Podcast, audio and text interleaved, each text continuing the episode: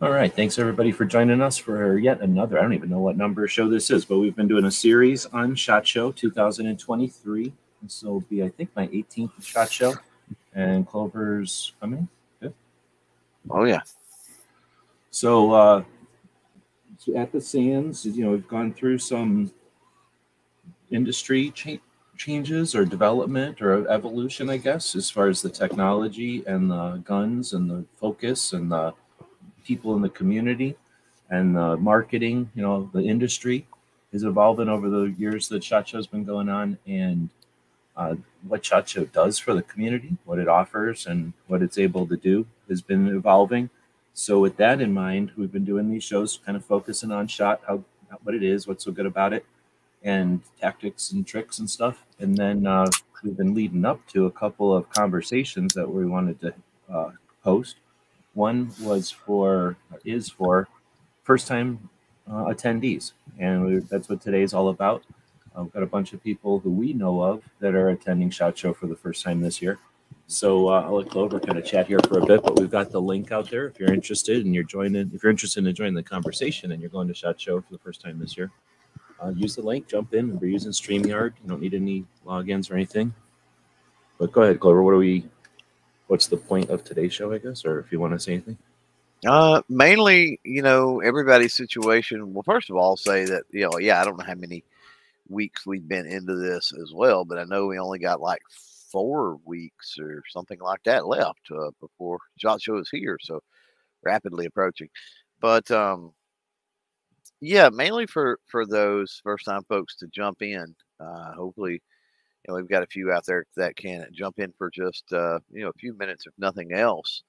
And the link is uh, in the, out there in the live chat. But uh, mainly because you know, Shot Show, you know, even though you've got people that have gone forever, you got people that have gone sporadically, you've got people that have never been. You know, everybody as far as their uh, experiences, you know, over the years and stuff like that, always different. And it's the same way there's some similarities, uh, I'm sure, with uh, and we we've discussed some of those with first time people. Uh, you know, their first year shot show. A lot of the same questions and things like that.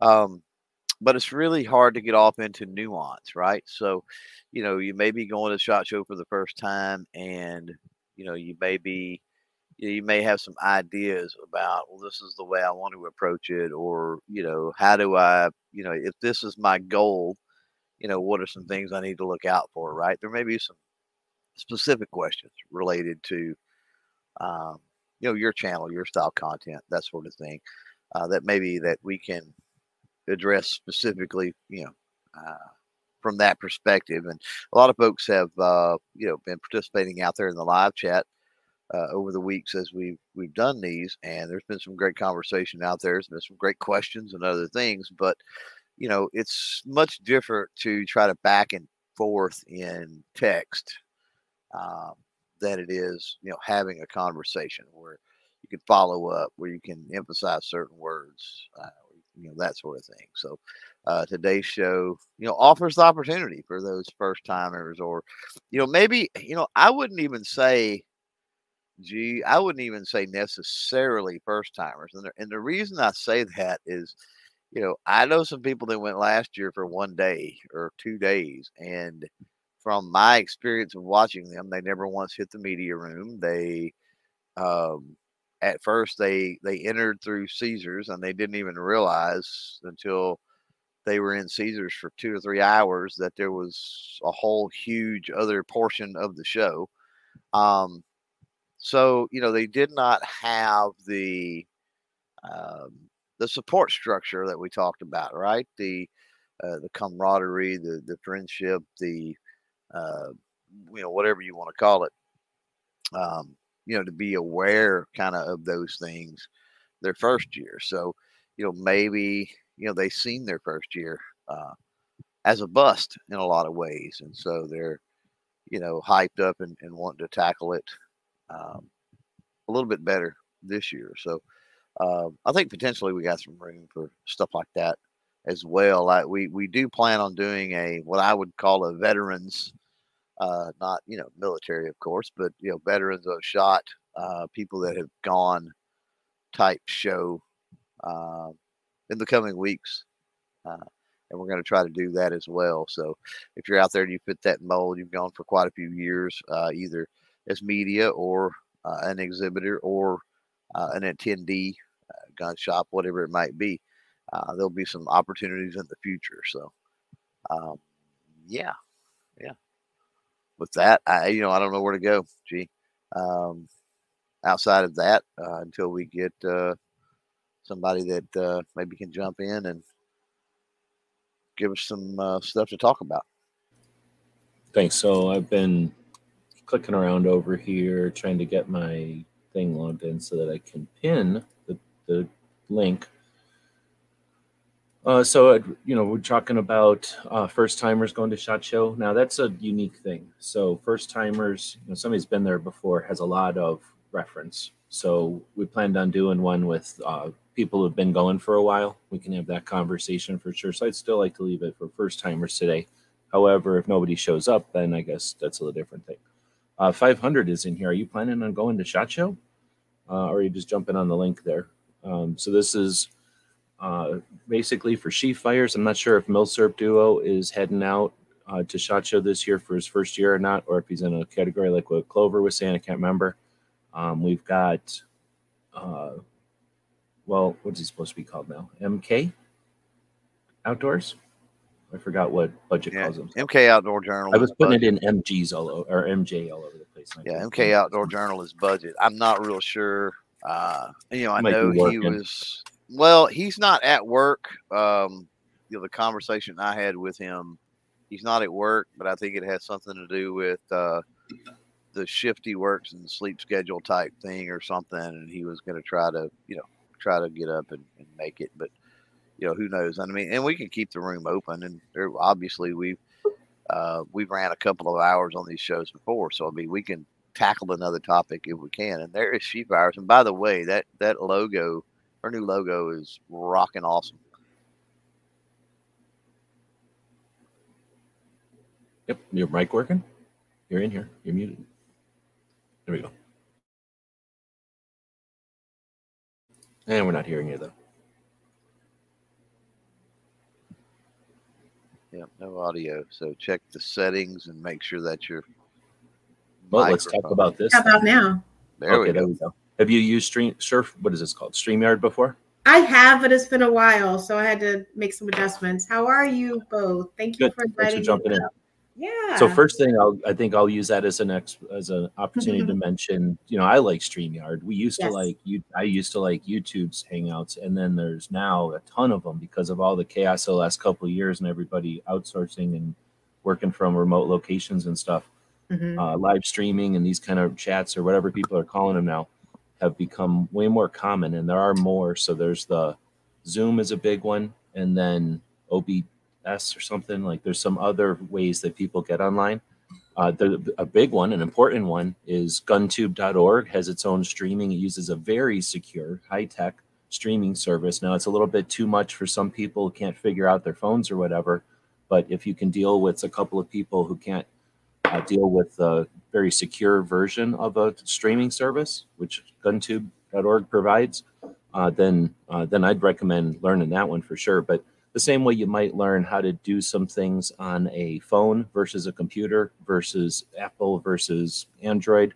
You know, you want to know some basic things on these different platforms. I'd say go into Shot Show and getting ready for the after Shot Show. It's probably a good idea to come become familiar, create accounts, and have practiced a little bit with each of these live systems. Because if some you meet somebody going to be talking about their backpack or their new thing or their boot or their holster or something, and they say, "Oh yeah, we have a regular chat on Zoom." Well, if you've never used Zoom before, you know, go in being clunky versus jump right in, and it just makes you, you know, it just gives you that confidence and that comfortableness or whatever of like not worrying about the tech. So I think with a month to go, probably I don't think that's too big a task to give everybody to just log on to the various platforms just in case. If nothing else, you might find why yours is so good or why people use another one, right? But anyway, I just wanted to use that as an example. But thanks for jumping in. I know you've got limited time. So did you have any questions? You've been following, I think, a bunch of our shows. I know it has been extremely helpful. I am thankful for you guys having this being first time. Certainly, I'm so excited. I think even coming up, like you all talking about it as we get closer, I'll be just you know chatting it up on different things. But you all kind of covered it early, early on. But I wanted to ask about the the range day, um, and since I'm flying in from Florida, I won't have a vehicle. Just staying, you know, close and riding the monorail for range day specifically. Um, I know you talked about the bus. Um, you know, is that and will that work? What what do I need to plan for if I don't have any other transportation for that? And how do you be, get the tickets before? Is it going to be the two of you? Yes. Okay, so first of all, you know, I would say that you need to get your um, now the shot show site is going to give you the areas where your your badges basically can be picked up, right? Well, where do you um, when do you arrive? That's the first part because yeah, it makes a difference. Saturday. Okay. Nice. Saturday. Okay. Yes. Yeah, you got all kinds of time. Right on. oh yeah. Oh yeah. Oh yeah. Most people are arriving on Saturday. Seems like this year. So yeah, typically, typically what we do um, is Sunday, uh, usually evening time Mm-hmm. Uh, let's say mid evening, obviously not late because I think the media room closes out at like five or five thirty or something. Um, we go there and get our passes now. Uh, historically, and I haven't looked because I don't do this, but again, the Shot Show site will. That's that's a tongue twister. You got to be careful with that. It will have the um, uh, it will have the information. Sometimes you can pick them up at the airport. You know, there's different locations, right? Um, but you definitely want to get those before you before Monday morning for range day. You definitely want to do that. Um, then as far and that also gives you you know whether you arrange to meet up mm-hmm. you know mm-hmm. with other people i mean it gives us a time to to hang out and chat uh, that sure. that's a, that's a thing well, hold on so you can pick up your badge on sunday so that's what he's mm-hmm. saying pick up your badge yeah. on sunday so that's over so on monday if you have no other options is is renting a car out of the question like financially wise I mean, we could, but it would only be for, for just day, one day. Right? Yeah, no, exactly. And that's the that's the yeah. big deal. You don't have to for all, but if you just because you got two people and you want to deal with it and not worry, you know, experience every slow thing that happens, you might want to rent a car. Because yeah, okay. you can get on the bus, and I've been on the bus in Florida, so I was kind of the opposite. I went to Florida and had to take the bus because I didn't have. Well, we wanted to get a rental car. We found out our credit card wasn't a credit card. Couldn't rent a rental car. Okay, great. We don't travel a lot. Big deal. We walk to the show and we use the bus. Now, going on the bus, the shuttle, whatever you want to call it, to the range in Florida was way farther. So we had a lot more time on the bus. I shouldn't say that. It, it felt like it was a long time, but you're going to have some time on that bus. So making uh, silver linings, you're going to have time to talk to people. Probably gun shop owners, more than likely. Maybe some other content creators, but mm-hmm. probably mm-hmm. just people that work at gun shops and work in factories and stuff. As a content creator, I mean, come on, that could be incredibly awesome. But you also have to get up in the morning on your way to the first day of Shot Show and be on ready and you know ready to talk to people and hope that they're in the same boat and not be discouraged when they're not right because right. some of them have been to shot show for 18 years and they have to go to the range day because people are going to ask them about this gun and they hate nine millimeters as much as i do and they're they're they're in a different mode than some of us so but there is that opportunity so the bus can be awesome coming back from the range on the bus is a whole different thing because you decide when you're getting on the bus. You decide, oh, there's that person I've been wanting to talk to. I'll wait till they get on the bus, right? Or here's my friend I just made. Let's get on the bus together and have this ride home, and we're gonna be able to talk and prepare for the next day. So the bus can be amazing. It can also be horrible if you're by yourself. Horrible if your everything goes wrong. Horrible if the bus breaks down. Can you imagine getting on a bus and having it break down and everybody's waiting an extra hour or 15 minutes or 20 minutes is going to feel like an hour on your way to go do something awesome. So it never happened. I'm just saying like what ifs. But so so your options are the bus or rent a car. If cars within the realm of something, renting the car, you're going to have to pick up the car. You got Saturday and Sunday. Unless you got plans for Sunday, you got have you been to Vegas before? Yes, I have. Okay, so you're not even worried about learn learn in Vegas or like sightseeing. So you've got literally all day Sunday to pick up your badge, which you can't even pick up till noon or afternoon or something, right, Clover? Three? It's like in the afternoon yeah, like three to five or three to five thirty, I think, or something. Yeah, and that's like the best possible. Now we do it the old-fashioned way. They keep changing shot show around us. Now you can go to these kiosks and get badges printed out of places or something, can't you? Like there's other options that I'm not aware of. Like There are other airport and stuff. locations listed on the site. I'm not familiar with what they are, but there historically have been. Yes. So we're kind of handicapping ourselves by going and picking up our badges because we like picking up our badges. We get to go pick up our badges. We don't have to, but we can go pick up our badges. We get to check out this building ahead of time. We get to mm-hmm. go check out parking situation ahead of time. We get to go Yep. look at the show potentially ahead of time. We get to hang out with other content creators ahead of time. Yep. And whatever. Say, hey, that's if you got nothing else to do on Sunday. We've been there Sundays where it's chaotic and we run in there and run back out and you know, you know wish they would have had a thing. So you've you've got a couple of options. So it depends on Clover's 100% right. You got to worry about your badge first. So you got to have a badge to get into media day. Otherwise, well, I think you have to. I don't think they even hand them out there anymore because it was such a chaotic mess. But the big thing is parking. So if you're going to get a car and you're going to get it for just that day, what are you going to end up real, realistically? You're going to get it at like nine on sun Sunday night or something. You're going to drop it back off at like nine on Monday night. Right. That would be the way I do it, some kind in the evening like that. So now you go pick it up at your leisure at nine. Drive, go eat dinner or something, get up, go to the range.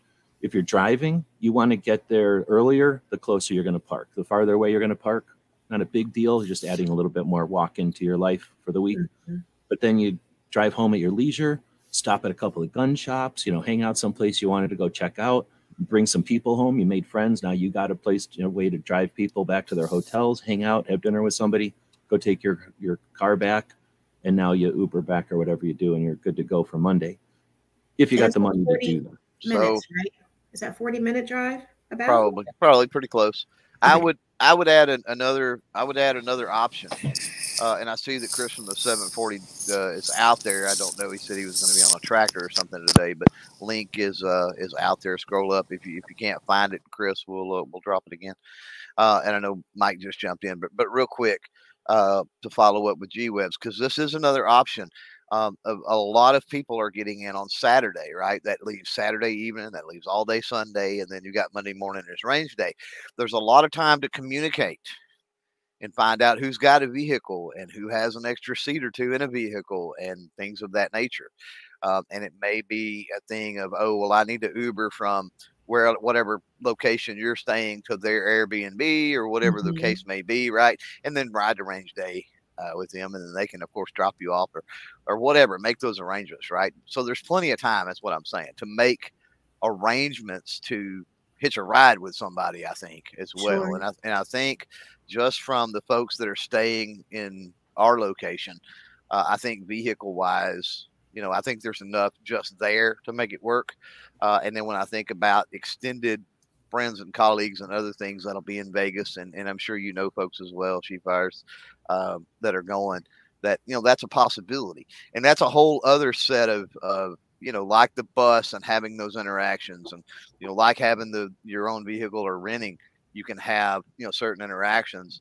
Being being able to hitch a ride with people uh, is works in the same capacity a lot of times as you know staying in a room, staying in an Right. Airbnb with people because you've got that support structure right there. You can ask questions. You can, you know, as they pop up, you pull into range day, and for the first time, you're seeing range day and the layout and the scope, and your mind may be racing with a thousand questions, and you've got Yes. people right there in the front seat that can answer those questions. Like, oh, okay, over here is where you want, you know, what you you want to go do, or over there is what you know you've been talking about you want to see, um, and you can get that instant feedback. No, that's awesome. Yeah, that, I'm kind of torn. I'm, I'm I'm just gonna let it like let it roll as it as it is. And if, if we find it necessary to rent a rent a car, then we will. But at least we I don't know if it's necessary. I just wanted to put that out there as a Yeah. option because what Clover's saying is true. However, let's go the other way and look at the reality of it. And Mhm. if you've got a click, then great. But if you don't click, then Mhm. that's annoying. That's a you know, then it's like, oh, I got to wait for so and so. Oh, we we're we're going to ride you, but now we got a flat tire or something. And oh, we we were renting a car, but then we ended up renting this thing with two seats instead. So now you know Mhm. you know we got to the place so there's these a bunch of stuff that can stack it can all be perfect and work great but it can also not so that's why i'm thinking on first year i'm thinking ride sharing and and planning on others is maybe more i'd recommend that for people that have been there a couple of times kind of know what they're missing know what they're risking uh, Mhm. people that haven't uh, i want you to just get there enjoy it and know that you're i want to say independent but like you're not dependent on others who may or may not be as interested in your first time as you are. The Understand. buses are going to go like every 15 minutes. Or I don't know what they go. I don't take them, but they're they seem like they're going every once in a while. I think Milsurp Duo said he took them last year, so he'll probably know the schedule. But it's not like there's one shuttle. The, so Right. I guess if we haven't actually said the big picture, uh, the media day starts at I forget. Let's say eight o'clock because I have no idea. Let's say it starts at eight o'clock in the morning. The buses probably start at eight thirty or nine or something. Like they don't start right at the beginning. So that means they're probably picking you up right when the show starts, I think. And then they're driving you out there. It takes, would you say 40 minutes, something like that? It depends on traffic, I suppose. The buses probably got a pretty Right. quick way to get there, but they also probably have more congestion than us just getting away from the buildings and stuff. But as far as I understand, the buses leave from Expo, and then there's probably shuttles that get you from hotels to Expo. Or you can, no, there's actually not a good monorail to the Expo. Um, but however it is, I'm sure they're facilitating it so that you can get on these buses every so often, whatever's it, every half an hour, every ha- ha- probably every half an hour, and then you're gonna be there uh, for as much time as you want. And then they start doing the opposite; they just start leaving every half an hour. So they're fairly convenient, and they're not like you're gonna be getting a bunch of stuff where you have to worry about traveling with luggage. I mean, it's full of people that are doing this one event, so it's not like it, it's not going to be conducive to what you're doing.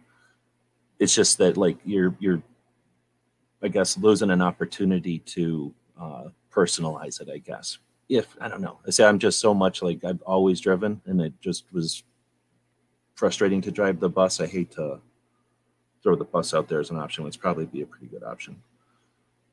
I just wanted to throw out there that like uh, um, If you're opposite Thank you guys. ride sharing. if So okay, so Chicago Mike, you going? Uh, I, I thought about it, but I mean, it's kind of at the last minute. So, you know, the type of work that I do, I would hate to just take off work like that. Well, it's not an option if you don't have a pass at this point. I don't know if they're handing out passes anymore. I haven't heard anything that media is full, but they stop just you know the, the size of the show, the show, the scale of it. They mm-hmm. only do media stuff for a certain amount of time. That's all good. I mean, you know, I'm going. I'm going to the next event for sure, but Shaw won't be going. So, I mean, I'm not. I'm not tripping. It's all good. I mean, you know, Right on. Well, we're talking about Shot Show and people that are there for their Yeah. first time. Chris is out there. I don't know if he has a chance. Uh, oh, he's doing a run right now. Working No right worries. Yeah. So if he's got any specific questions, if he's able to chat and type them in there, feel free. Um, so as far as the media day goes, I don't know. We went all over the place, and this is the problem. Uh, both of us, Clover and I, have been going to the show for a long time, and we both have opinions on stuff. We've both done uh, things different ways, so it's tough to give you a concise "here's an answer" because best we can do is say, "Here's a bunch of answers," and then here's some editorial on them. So feel free to shut us up or ask a more focused question or something so that we're less rambling. But as far as media day, any other questions that we?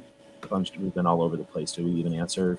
If we- No, you guys answered my questions directly. I appreciate it. Um, if you're still on at the top of the hour, I do want to pop back on after my 10:30 call, if that's okay. If you're still, Oh yeah, yeah, we'll definitely be on because you're a one of the number one reasons we're doing this show. So feel free. Don't Yes. be in a rush, but we'll be here. I do have another question, so I'll answer that. I mean, I'll ask that when I pop back on. That works. Okay. What you shared is awesome.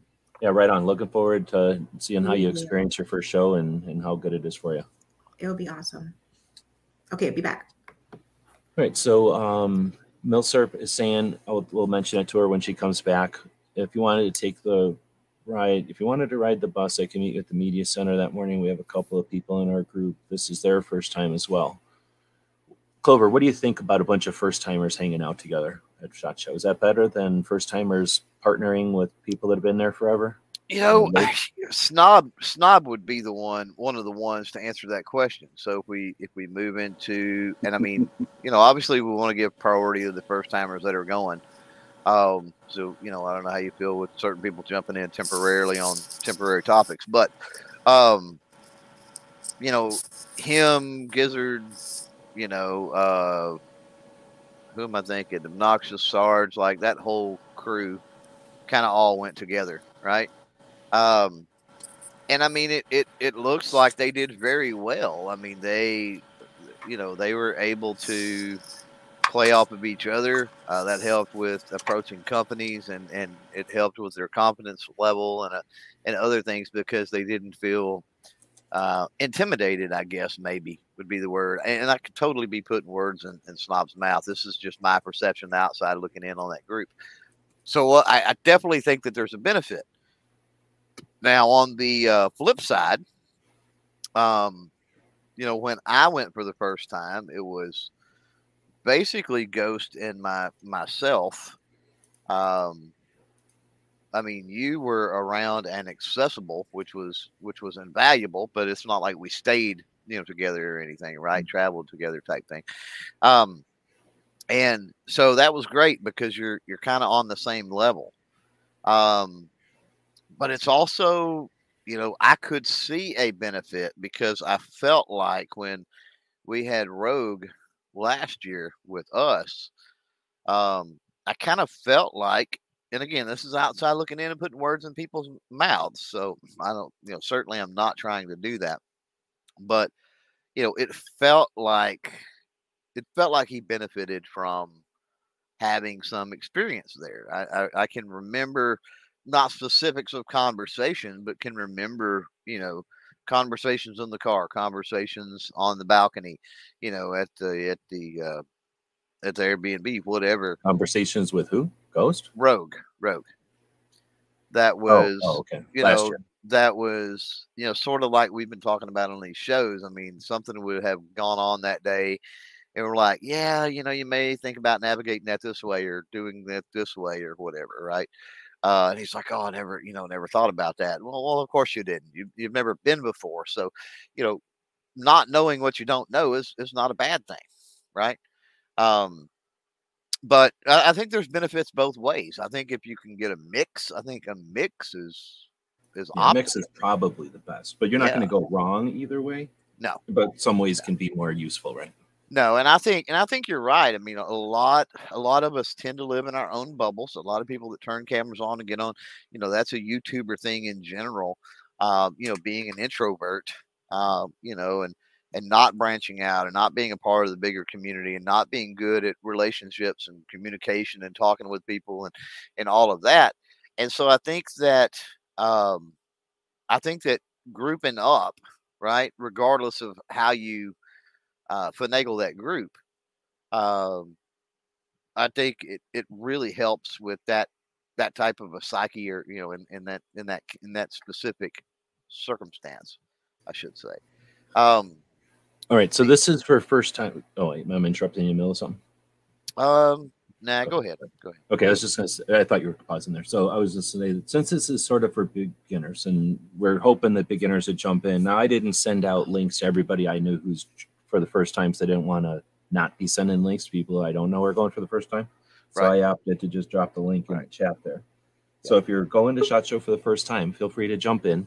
And the people that are going to Shot Show for the first time, feel free to jump in.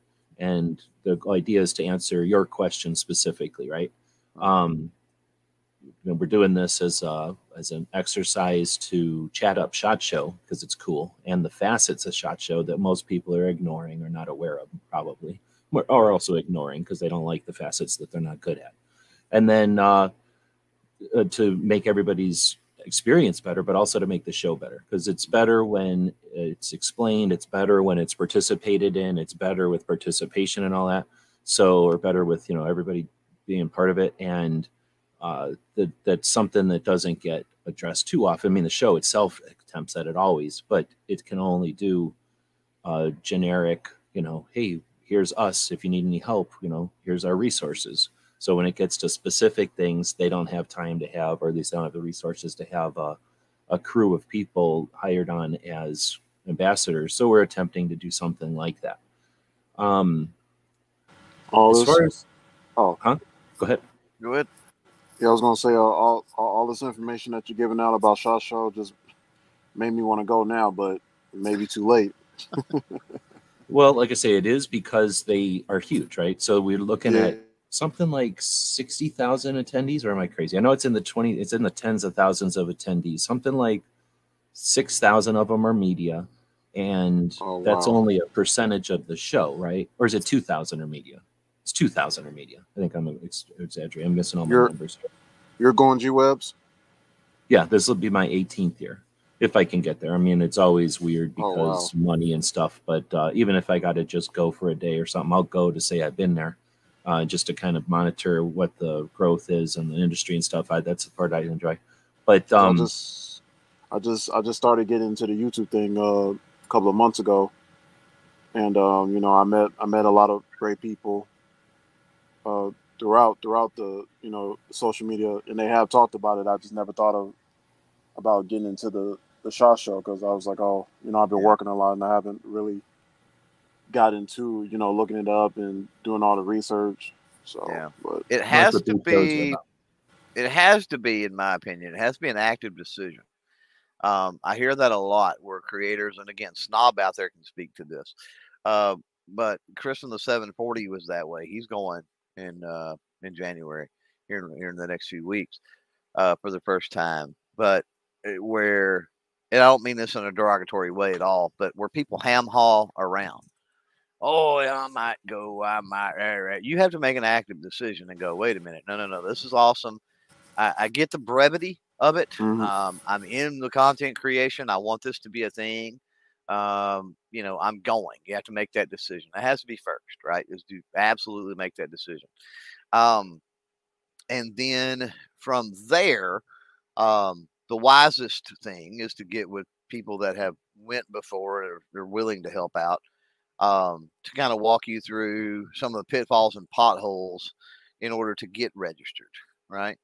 Um, you know, and, and be full of questions and not afraid to ask those questions. So I was trying to talk about the scale though. So with 2,500 media and something like, I'm gonna just say 30,000 attend, tens of thousands of attendees, we're not even a, a chunk of them, and that's 2,500 people they got to keep track of. So they just have deadlines. They have lines in the sand where they say, here's when we're opening the gates and here's when we're closing the gates. Just because they only have so many people on staff to be able to deal with this whole thing. And computers are great, but in reality, they got to print stuff and send stuff and then whatever. So we're really looking at the very end if it isn't already over. Uh, we're going into Christmas, then it'll be New Year's, and then it'll come out of all that, and it'll literally be them setting up the show. So they, you know, they, they turn off the what do you call like the I, I would what do they call it the admission uh, window or something. So it's not like a decision that they made against anyone or anything. It's just the way that it is every single year. They usually start Right. registration around October and then it ends like December ish. And I'm not sure when exactly because honestly, we have had people come through in October and say, Hey, I'd like to go. Oh yeah, But it was more like, Hey, I want to go and help you on your existing crew that's been going for 10 years. And it's easy for us to go, Hey, we're adding a third person rather than, Hey, I'm new and I'm going to qualify myself and all this other work that you have to go through. When they have mm-hmm. to qualify someone, they go through and do a bunch of stuff to make sure that you're actually media. They don't open up a show that's an industry show to just anybody who decides to walk in. I think Clover just mentioned there's some people who just literally be in the way and not doing anything, you know, not really adding to nothing and just literally taking up space there, getting in the way. And then other Yeah. people would be working against the whole thing. If they just open it up to everybody, they've only had maybe three instances of this, but like international media will come in and they'll be like, look at how, you know, they'll take something completely wrong, like a shoot, no shoot target that you would use in a discriminatory like uh, exercise or like a, a uh, some sort of a drill where you're going to have people you have to discriminate between what you're going to shoot and what you're not going to shoot. So you might have an innocent person in a target and a, a bad guy in a target. And if they look at just the innocent targets they might portray that as here's a show where they're shooting innocent people right? And it's just either intentional or unintentional incorrect coverage is what they're attempting to avoid. And in the past, that was done more intentionally than anything else. But now, when you have anybody who wants to can set up content and create content, which is fine, they have to do something to discriminate. You know, is this someone who's actually on our side? You know, as far as like rights and awareness and stuff, or is this somebody coming in to come in and make trouble or cause chaos and stuff? And I don't think they're trying to be uh, what's the word like a firewall as much as just trying to be a good host you know they're just trying not you know people are paying good money and spending a bunch of time and effort to be here they don't want to accidentally let somebody in who's just going to cause a nuisance or you know just generally clog the work. so it's it's not that they're super bureaucracy, but it is a giant show, and it's just a factor of the scale that there's a procedure. And then Clover was saying that if you're going to go, there is ways to learn from others who have been there before, and that's what we're trying to do. But um, Yeah. It's not Well, exactly there's a difficult you know, as much as there's just some tips and tricks. well NSSF is you know the governing body or whatever you want to call it or whatever of, of the industry basically. I don't want to say governing body. That's the wrong word, but the uh, but it rep- is representative, right? It's the lobbying body or whatever you want to say, right? Um, so you know, being that it's it's the entire industry, there is definitely a, a level of professionalism that's you know, and they say that through their requirements for your channel and you know your demeanor while you're at the show, and you know, there's a whole list of things in the in the FAQ uh, that that lead to that. Now, real quick, um, can you still register? Yes, uh, I have just checked that. Uh, but Oh, okay, cool. uh, you've got until the 16th, which is Friday, is the last day before they start tacking on all of the uh, all of the fees. And somebody out there may know what the fee is. I don't know what the fee is. I think it's Hundreds of dollars. for it. Yes. Yeah, it's it's hundreds of bucks. Yeah, that's So you- late. That's if you too late on my end. if you qualify as media, you go to Shot Show for free. If you go as an attendee, you pay. It was like two hundred fifty dollars, and that was a discounted one years ago. So it's probably more like three hundred or plus now to Right. attend. Yeah. So Oh, wow. that's how they pay for the fifth largest convention in Vegas to happen. You know, by paying people, charging people at the door. So there's that reason that they would, you know, wanted to make sure somebody is media, but it's they're really just they're not trying to be too much of jerks. They're just trying to. At least I haven't ever seen them be punitive. They're just trying to stop the weird stuff, and they still have some weird stuff go through. So y'all don't even remember this, but uh, in like well eight is when video seven or eight is when video started with um Milsurp Monkey and um the two others. And uh, then we got in on the game in nine. And then by 10, everybody, well, not everybody, but w- the four of us had accomplished video and we, we made it a thing. So then in 11 and going forward, a bunch of YouTubers happened and they started to show up. So by 12, right, it's already been at Sands for a couple of years and YouTubers show up and they think that Shot Show is at Sands. Like they don't know. And they're walking around and they, they're just figuring it out. And and they start doing some weird stuff. So YouTubers did some weird stuff the first couple of years. Luckily, I don't go as YouTube. I go as other things. And I did. I got. There was a bunch of sh- what's the word like getting rid of media that were not supposed to be there. Um, that happened, and then a couple years on from that, there was an instance with somebody who decided that somebody didn't treat them well, so they decided to do some sort of a weird thing with their YouTube channel and like just be weird to the vendor, and the vendor's paying that probably twenty thousand dollars for the space to be there, and the YouTuber's there for free. The YouTuber got offended because the other person didn't spend enough time with them and was weird, and the YouTuber got escorted out. I mean, twenty thousand dollars to be there doing business versus I'm here and I got privilege or I've got you know everybody should be catering to me and I'm not even paying my entrance fee. So That's there's a great there- point. that that's happened. and I'm, I'm I'm picking specific instances, but that's Yeah. probably why they're kind of gun shy using the pun. Yeah, sounds sounds about right. Um, Yeah, that's a- but that's a that great being said, point. 2,500 every year, and there's I have to struggle to think of a few instances over years, right? And those were some of those were like 14. Well, most people And- understand it. They get the fact that it's that's the industry, you know, and that you know, regardless of who you are, you're not walking into that booth to spend you know thousands, hundreds of thousands, millions of dollars with that company. Um, you, you definitely need to slow your roll, make sure that you know you've got time, make you know, make sure that they're not in the middle of you know a big deal or you know anything like that's going on. I mean, for them that comes first. So that that all has to do with respecting those businesses and respecting the industry and then respecting that boundary between businesses and media. Wow, something about how you just said that. I really like that. respect in the industry.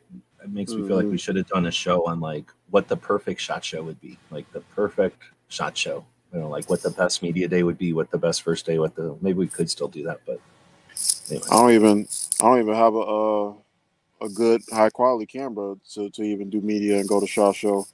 You don't need was- one. If you're a podcaster, you wouldn't need a camera. Period. If you wrote stuff for a blog, you wouldn't even need a Oh. audio recording. So it depends on what you're going to do and what you feel like helping or what how you want to control.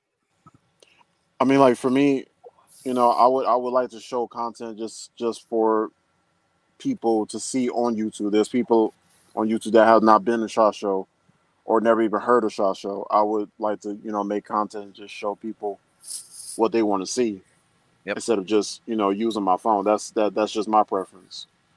You know, when I you know, when I was doing research on, you know, other cameras, I'm like, okay, what's what's a good what's a good high quality camera you know, for media besides using your phone. Or some people do use their phone, which Well, is totally.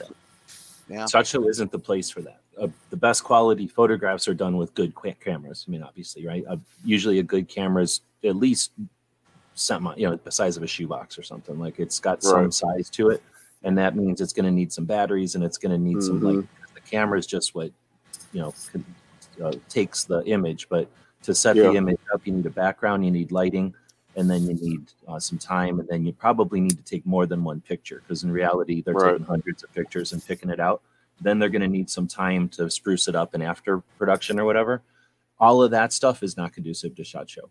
So that's one of those things that we're trying to provide is if you go in with the expectation that I'm going to bring my new fancy SLR and I'm going to bring a tripod and all this, yes, it's been done. And yes, those people got a reputation for being a-holes and clogging up boots. And those boots understood that the return on that time investment, $20,000 for the booth, you're there for four days, that's $5,000 a day. Let's say that it was more like 8,000 because it's going up. Let's say that's $1,000 an hour. That's So a, that's a gonna- small booth, by the way.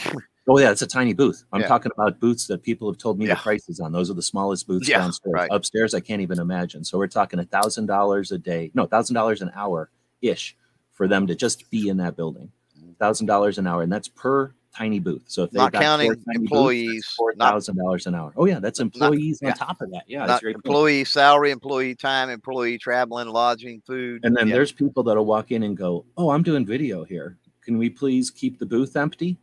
Right. Okay, yeah, give me thousand dollars and I'll keep it empty for you for like 15 minutes. But no, you're not going to keep potential customers Right. away from me. Like how many that that thousands? What did he say? Uh, Ghost has been dropping uh, links. So- Thanks for that with some of the stats. Real- but something like what does it say? Seven. No, wait, I'm looking for the attendees. Sixty thousand attendees. That's gun shops. That's a couple of manufacturers, and that's two thousand medias. All the rest of them are gun shops. So wow, They're the ones that they're there for, and they Yeah, want them to be able to see the product. that's a lot. So, Wow. um, real quick, Mike, where where do you sit? And, and I don't care about this for any other reason, um, other than you know it makes a difference in the conversation. But where where do you sit as far as like subscriber wise, What are us? What do you What do you mean? like YouTube? Where are you at on subscriber count? Uh, I'm at 160. Yeah, 100, 161 subscribers last time I checked. Wow. Okay. I thought you were I thought you were larger than that. Wow.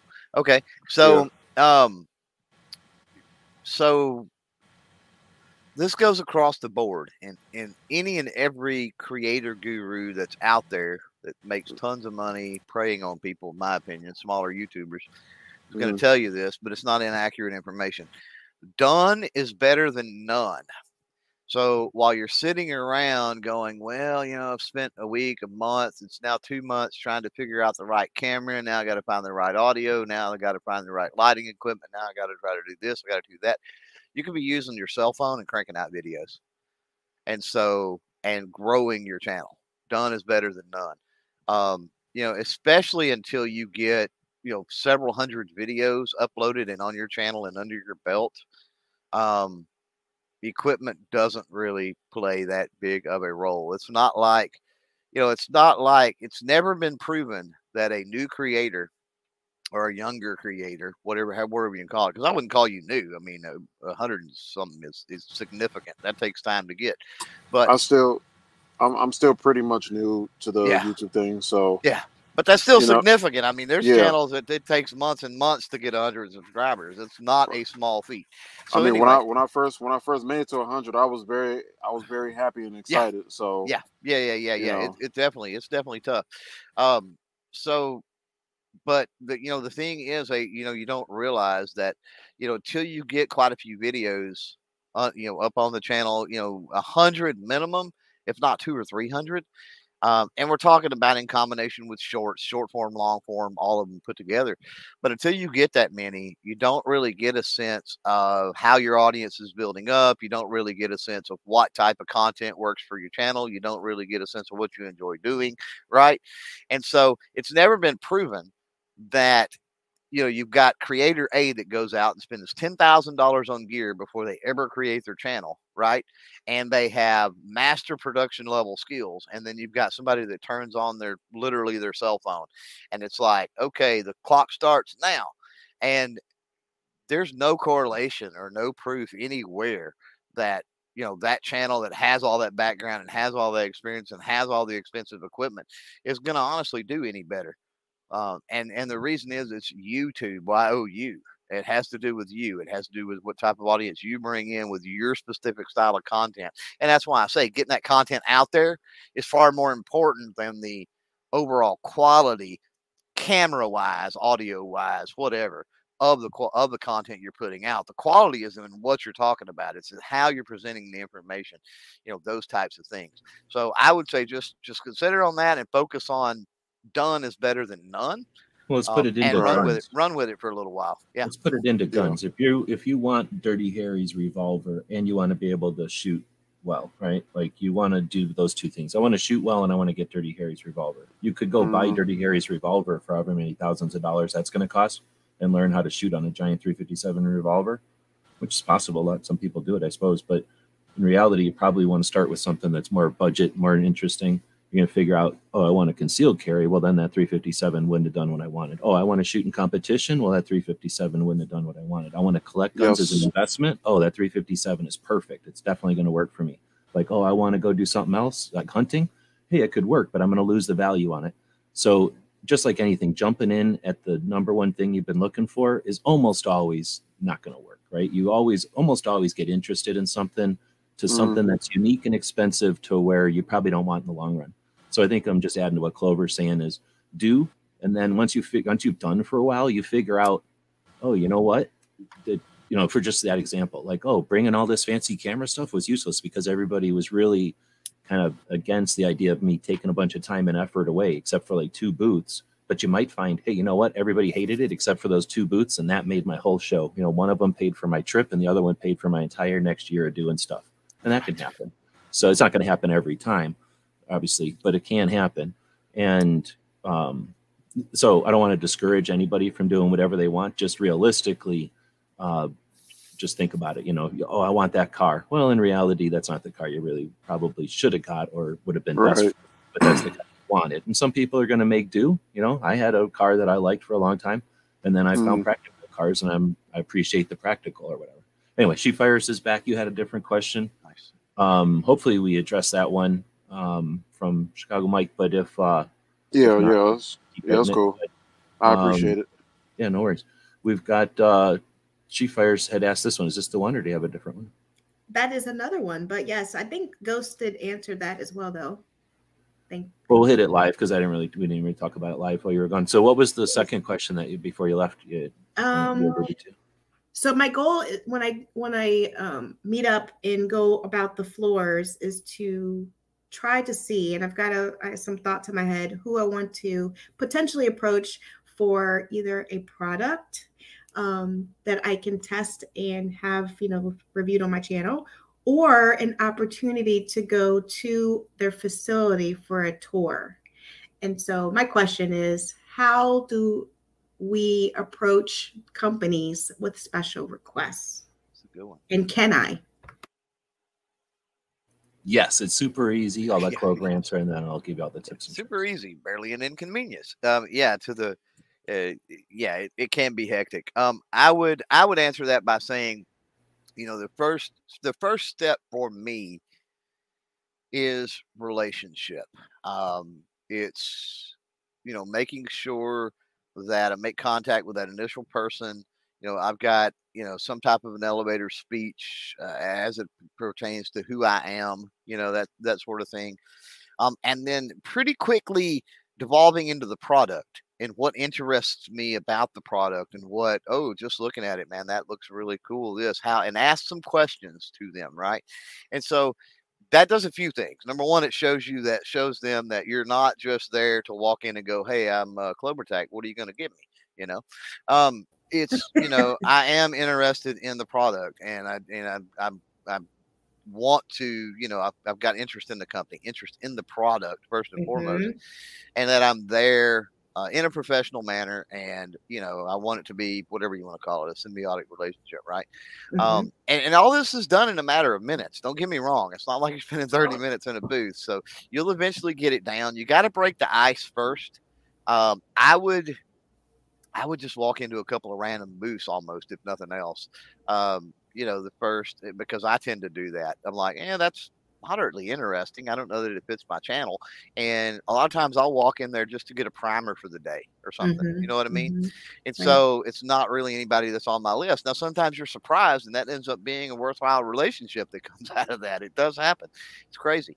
Um, but, you know, walk in, you know, that introduction, you know show that you're interested in the genuinely interested in the product you know have an answer for how it fits with your goals your channel what you're doing mm-hmm. um, you know have an answer for because um, you want to be ready if they start asking you questions but have an answer to don't don't speak to your numbers you know or anything like that speak in terms of the demographic of the people that you're trying to reach who you think your viewers are why you think your viewers would be interested in that item right and then go from there um, you know, either uh, hey, let's let's follow up. Do you offer any you know T and E stuff? And and don't necessarily be in a big hurry um, to get a yes, sign a contract, do all that right then and there. Mm-hmm. Um, you know, try to I try to keep it fairly fairly cash, right? Um, but you know, it's perfectly fine to ask about you know once you've kind of broken the ice a little bit, right? Um, it's perfectly fine to say, hey, do you guys, you know, do you do you work with creators? Do you offer any opportunity to, you know, get the product out in front of, you know, my my audience and this, that, and the other? Um, I wouldn't I wouldn't mention the word free product. I wouldn't mention, you know, anything of that. I don't like that that approach. Right. Um, so just be careful of uh, you know sending me product and that sort of thing. You want to work with the product, right? Um, and that that again that reaffirms that I'm here. I, I respect you as a business. You know, and I want to do my part as media. I don't want just some free stuff in the mail. I'm looking to actually, you know, present this stuff to my, my audience and sell it. Um, and then the uh, factory tour stuff, facility tour in the same way. Um, don't be don't be discouraged. I will say this, tack on this before I hand it back over to G Webs. Don't be discouraged by no, first of all. Mm-hmm. And that's one one one reason I like to delay it a little bit is because they're getting bombarded with a lot of this stuff. And so if usually if you can delay it to follow up communication later on in a few weeks, um, you know, you may be less apt to get a no because you know they they haven't had near the amount of people follow up that they had approach them in a booth and just wanted them to send them crap, right? Um, but also don't be discouraged the no on the product end, but also don't be discouraged on a no on the facility end. Um, because they have certain trade secrets and there's things, you know, I've been offered tours before when I've talked about that. That's like, you know, okay, yeah, you can come in and look around, but we don't want you taking any pictures or doing any video, right? Um, all the way down to G Webs, I think's had this experience where like they didn't want anybody in there. So uh, that companies they do have their reasons for that, whatever they might be. And again, it gets back into the respect. ITAR, so just don't international stuff. They can't take pictures. Yeah. International yeah. or things that other countries right. can't know about. They can't take pictures. So that can be frustrating because a lot of stuff we do can't right. be seen by other countries, and it's not their fault. They just mm-hmm. don't want a picture out there, and they might have been burned by some idiot. And there's mm-hmm. a and there's a bigger thing when I say when I say don't don't be afraid of the word no. Don't be allergic to the word no. More importantly, um, if you run into a booth and you know you get somebody that's got a seemingly bad attitude or you get somebody that's seemingly dismissive of you don't let that get you down. There are tons and tons and tons of other booths in that shot show and i can guarantee you you will find good people that understand the value you, you bring to the table as you articulate it, uh, and that will end up wanting to work with you. So if you run into those people, which would, you know, all the attendees, all of the booths, all of the people walking around, um, it's just a matter of the odds that you're going to run into some of those people you're not going to mesh with well for whatever reason, or they've had a bad day or a bad night before, or whatever the case may be. Um, don't let that affect the rest of your show. Like walk out of that, it's done, it's over with. You know that's not going to happen. Wasted my time there. Moving on. You know, Mhm. um, and just have that attitude that you know uh, I'm gonna I'm gonna go go get the next one. Not a big deal. Certainly. Nope, that's my approach. Usually positive anyway about that kind of stuff. Just happy to be there. Um, yeah, um, and I think got it's going to be the elevator pitch. Go ahead. Sorry. I got my answer. It's different. Please. So, um, your channel is doing good. I can tell you probably want to be around for a bit. So, in reality, you've got two different questions there. Doing tours and and having something like you can, you're not going to be able to take it home from shot for one. They're going to have to send it to you more than likely, unless it's a little too doodad. So, big picture for your channel. Think about how you want your channel to go. Best possible case scenario. Everybody you talk to is like, heck yeah, let's do it is that building the channel you want are you getting random things from here and there and you got an eclectic looking channel or are you setting everything up so that it's going to look nice right, um is your goal to attract this person or that person or is it to educate this person or that person? Like what's the big goals of your channel? Mhm. now once you've got and you've got resources we've got a, an attendee list so you can go through there like a menu. I'm building my channel and i need construction you know i need i need two by fours and plywood except you're building a channel and you need participants and you need collaborators so who am i bringing onto my team who doesn't know that they need me on their team yet right you're looking at it like that not i would recommend not looking at it like i wish i had a fill in the blank and how Oh, can i yeah, get a definitely. fill in the blank quickly Agree. Yeah. so you're, you're building your channel and you're deciding who you want as teammates. And now you're going to do some research. You're going to, hopefully you've already talked to these people, but guess what? You're allowed to talk to them anytime you want. So you can go, I'm going to be going to SHOT Show and I'm from Florida and blah, blah, blah. Right. So Mhm. elevator speeches are for people that they've never met before, meet them before. So meet them before, right? Get in contact with them. I'm going to be at Show. It'll be my first time. So that I'm going to let you run with That's that a good idea, actually. You- now you go to shot show and your time is not just there and it's not just an hourglass it's a grid Mhm. it's a it's a it's a chart of most value so some people i've gone there and this is a strategy some people do i am going to be the first person to get a video of xyz it's either going to be the newest thing or the fanciest thing or the new version of a thing or the backwards thing or the upside down thing different grip angle red dot whatever i'm going to go be the first person to get a video of that so what is that company thinking? There's going to be 16 people running at us before the doors open. As soon as the doors open, they're all going to want an interview. We're going to get our three best people out there. Is that accomplishable? I don't know. You can go down the list and go most popular thing, third most popular thing, 16th most popular thing, thing that's most interesting in a, in a some you know portion of the industry, something that's most interesting to just a few people, right? You can you can dial it in that way.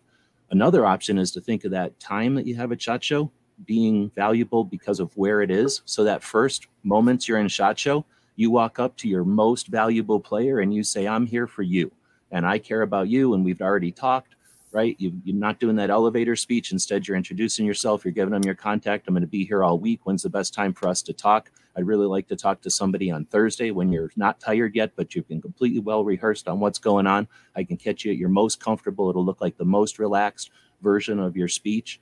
Can we talk on the best time of the day after lunch on Thursday, or is there a better time? So you want that sweet spot for you, and you want to go contact them on the first thing. If you're walking up to them on Friday, hey, you're my favorite place ever on Friday afternoon, right? Or you're my most favorite thing after every other thing I already did. Or you're, you know, so I'm saying like prioritize how you're going to talk to these folks, research them, and decide who it is you want to even talk to. Because the newest thing might be the XYZ, but what you want to do with your channel is one, two, three over here, like totally something different. So you, you've got this time, you've got all the time in the world. Um, my other thing is going to be follow up, and I can 100%. I've lived this, and I've seen so many people. And we were going to we were talking about cameras a little bit where you were gone. Uh, Mike had said something about waiting to get a good camera to go, which I can understand completely. You want to get decent equipment. I try to get Mhm. decent when I'm there too. However, you Yeah. bring your decent equipment and you get all these pictures and the pictures are six months too late or the pictures are fuzzy or something's wrong with the pictures and you can't deliver now did that camera really help you or did it just embarrass you in front of a bunch of people? So you know there's there's that you can get a surefire elevator speech you can figure it all out. You can do research on other things. I, I was saying research but i'll address this before i cut myself off here. When you research i want to go tour xyz Uh, most of my tours have been targets of opportunity most of them because we were on the road literally driving around in a cop car calling up places and saying hey we're driving around doing tours. Can we tour your place? And they would go that sounds weird. No. Or they'd say that sounds awesome. Heck yeah join us. Right? And it was just a target of opportunity type of thing. In 2010 i knew i was going to salt lake city for a show and i said well if i'm going to be dragging me and i'm a cameraman to salt lake city and we're going to be doing all this effort anyway we're definitely going to check every gun shop in town. So we're going to be there for two extra days. And if I'm going to be there for that three day window, who can I talk to? And I called Silencer Co. I called North American Arms. I called a couple other places, and North American Arms and Silencer Co. both, you know, were super nice and gave us tours of their place. Got to meet them and hang out with them. So. Hmm. You can decide you live in an area. I want to go visit the places in my area, and you know, Shot Show is a way to say, I'm in the industry. See us, we're in Florida together and we're talking to each other in Nevada. That's how into the industry I am. Can, when we get back home, can I tour your place? That's a lot mm-hmm. different than walking in and saying, you don't know me, but can I tour your place? Yeah. Right. So, so what do you want to build your channel? Do you want these tours to coincide with a business trip you're going to be on in, in February? Right. Or, or is it like, hey, there's gun rights policy conferences coming up. We don't know when. So I'm just trying to plug them, even though I don't know when they're going to be because they haven't given us a date of when their conference is going to be. But, you know, in XYZ city, and I'm going to be there for that because I'm industry. Can we arrange that I can come by and get a tour of your place, or maybe you sponsor me on that trip? Maybe that's a little bit too much up front, but you know, you get to that. So, so research what's possible. If you find a place like we got into Barrett one time, and they were like, "What are you doing here?" Like, people don't get to come to tour Barrett. You know that like, how did you get in the door, and why do I have to tour you around? Was the questions we got right like we weren't allowed to take pictures. I'm, I'm allowed to talk about the fact that I was there, but I literally don't have one picture. It would have been illegal. Like I don't know if it's illegal, but they would have certainly been pissed if you know they probably Right. persecuted us for posting a picture of the place. hmm So I think that's what Clover is talking about. So there's times you can get you can find out that places aren't accessible, and what's the point of going there to say you've been there? But you find out a couple of places that are accessible, and you want to get with them. Again, hey, I'm going to be going to Shot Show, blah blah blah. Can we talk about your shop before I get there? Or like, can you help me get ready for range day by coming out and recording at the thing? Like so many ways to. You've still got a month. Um, so figure out where it is that you want to go and research. And if it's if we're talking about gear, I hate to act. It sounds like such a scam to talk about the gear. There is T and E testing and evaluation. Companies that are interested in what people think about their product and aren't just putting out stuff that looks like some other popular product usually want to get feedback, and they definitely Right. want feedback from people that are able to offer, you know, to express themselves well with feedback, and that's typically people that review for a living. So it's not unusual to go there and get T and E equipment or at least arrange for it. So if you're looking at it in that way, again, think about your channel. Like if you go in there and the, the low hanging targets are all you're going to go for, you're going to have a, a, a channel full of the stuff near the register. You know, if you want to have a target, uh, a, a channel full of stuff in the this aisle or that aisle, then go address those people and don't just go with whatever's you know able. Now, on your first trip, you might want to go with you know the stuff that's by the register, keychains and flashlights and stuff that oh, you want to review it? Here, take one. You know, there's stuff that you can definitely do that with at Shot Show, and that can sometimes get you some boosts and stuff. But there's a danger of like, oh, this stuff is low hanging, and I can just walk around gathering, and then you end up spending the whole show gathering little stuff. hmm If you're not No, building, you have yeah. you're, you're gathering little trinkets. You're gathering obligation. You're throwing away your time. You're throwing away your viewers' attention span on trinkets and things. You wanted to build the fancy aisle, you know, the aisle with this in it or that in it, and instead you swamped them with keychain dollar store stuff and now they're like oh i thought this was a different channel and they never come back again. So you you helped yourself a little bit but you hurt yourself and you don't even know it. So then let's talk about follow-up. You you figured out what you want and where you want to go and who you want to work with. And i was talking about this with mike too. You get that camera and you spend all mm-hmm. that money on it and then it ends up that it doesn't pay off right so if you Right. get a bunch of stuff and then you bring it all home and it's great they're not unless they're crazy who are, and hopefully the people that are setting up at Shot Show are listening to these shows too, and we'll Clover and I will talk to you about th- that end of it, or you know, from the other side of the table. But if you're Yeah. there, you know that you're spending, uh, what uh, uh, Snob mentioned earlier. I think I still have it on the screen. He was told that a company spent hundred thousand dollars getting to Shot Show, and that's not even all their expenses. And they tried to do it on the cheap, so it's definitely a significant cost. The part of that is they understand that they're going to be giving product, and they're they're one of the reasons they're doing it is because they want to get in front of that twenty five hundred media, as you know, as efficiently as possible. So it's not like it's outside this the realm but they're going to give out i don't know whatever the thing is you know if it's a $10 item with a 40% markup they're going to be giving out a lot of them compared to a $200 item with a 10% markup something that costs them $270 to sell for 300 some kind of a loss situation i mean understand how business is done and if somebody hits the market with something that they're only going to make money in their fifth year and you're asking them for a free thing how many of those free things are they really giving out where do you stand on that are you going to be able to return on that now you can be the smallest channel with a unique audience and return tenfold over some useless audience of Yep. useless people, and that's what they're going to be looking for. So when you when you get with people and you get stuff, you got to follow up on it. And if you don't follow up on it, you're killing yourself in like six different ways. You're killing the industry because that's someone who's has less faith in what's going on in the whole system. You're killing your audience and you're killing your future and then i guess you're killing your channel and that's the why i don't go around saying hey go to shot show and collect a bunch of stuff because all you're doing that's like cancer to the industry that's just going around and ruining it Yeah, that's because it just it, it's like a bunch of greedy kids coming in and grabbing stuff. If it's different if you got a bunch of like homeless or people that are in need coming in and grabbing stuff because now you're in you know they're giving them something that they need. They're going to go get on their feet and get back and now you've got a better stronger right. If you just get a bunch of kids get tooth cancer or whatever you know tooth decay that ain't helping nothing. You're just helping some dentists out. So i don't want to trivialize it but that's sort of my if you want to get with people do some research ahead of time if you want to get to places make sure they're accessible and then get with them now so that your elevator speeches are on the phone ahead of time and in your emails ahead of time. And if you know we want to talk off air on specifics that if you want but i don't like to give people every answer because then you're not doing it right? I just want to give you some directions. Um, get with them ahead of time so when you're there you're meeting them for the first time. Figure out when is the best time for you and then ask them for that time and then follow up and remember this is all part of their reputation and your reputation. They're remembering every little thing hopefully because they're spending a bunch of money on it. And you know you, you don't want to assume they're going to forget the little stuff and you want to assume that they're going to notice all the little or they can't assume that they're going to notice all your little stuff. So there's a lot to it and i think clover kind of mentioned it but don't be offended. Don't don't be concerned that they're going to be getting approached by a lot of people in a lot of different ways and people that have been doing it for years and people with big numbers that they hide behind grab stuff from Um, and that's and that's what I'm a you know, and that's what I'm afraid of, G Wells. When you were uh, mentioning about, you know, have having a high quality camera, I'm like, okay, I spent I spent this much, you know, on this beautiful high quality camera. Then I'm like, oh, I don't know how to use it. I don't know how to, that's a good you know, record, you know, recording certain things. I'm like, okay, like you know, on, on, on my own channel, I'm I'm I'm reviewing the guns that I that I like and that I have.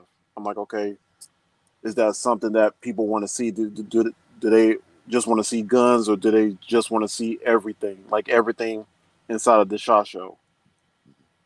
Not not just not just guns, or if they want to see like some patches or different companies' products and everything. Me having this big old beautiful high quality camera, and then I don't know how to use it, and then you know that's that's really what I'm afraid of. I'm like, okay, so that's something I got to think about. Well, the the beautiful thing with with you in a way, She Fires is is uh, is elevated a little bit. She Fires is going to have, understandably, a little more handle on her demographic, you know, and everything with her viewership than you are, just simply because of amount of Oh, content, absolutely. subs, time on the platform, all, all those things matter, right?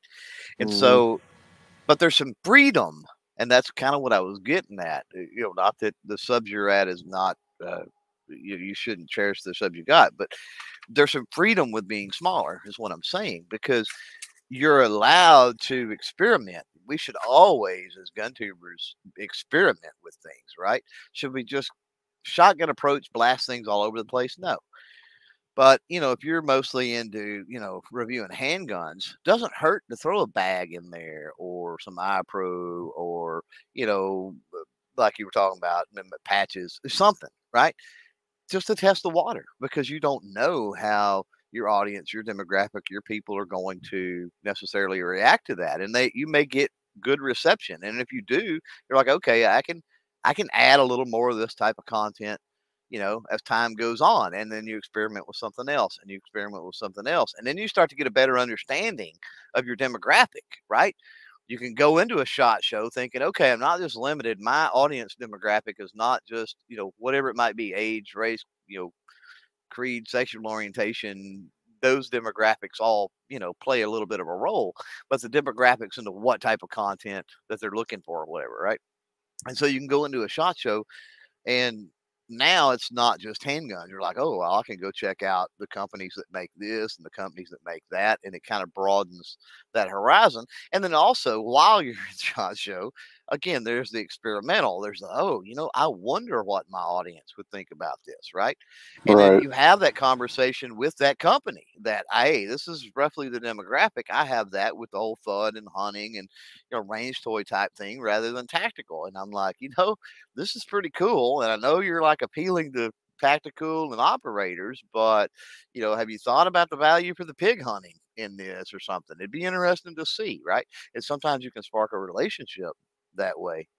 Um, to follow up on what what G Web said, I, I, wrote four things down here real quick uh, with She-Fires. First of all, with the tours, um, even if you can't film it and take pictures, tours have value, um, in my opinion, because it gives you legitimate yes legitimate experience with seeing that operation and how it works, which will give you better um, faith, I guess, in the company or whatever with the products. If it's a company you like and you see their operation and it's top notch, great equipment, other things, um, you could talk about that sort of thing. Um, you're not showing pictures of this, but you can say, hey, you know, this company got the, you know, as you're reviewing that product from the company, you can go, hey, I've been on a factory tour and these guys have the most modern machinery you've ever seen. And you can say that with confidence, right? You're not just repeating some talking points that you've heard, right? And that will show on video or on podcasts and stuff when you're talking about it. Um, also, if you ever do interview them later on, things may come up from that tour, right? Um, that you know you can mention. Again, you're not showing video of the process or, or pictures of the process or anything like that, but it can give certain little talking points that are interesting. Um, the second was when you're talking about the, the first, being the first. G Webs was talking about that.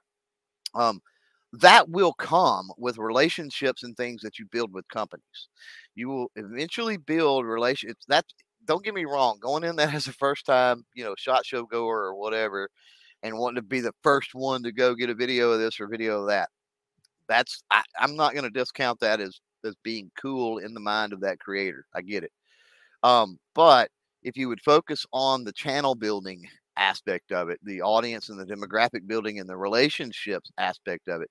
Eventually, the channels are going to come around and they're going to give you the opportunity to announce the release of the new product, to work with new things that haven't even hit the market yet for sale.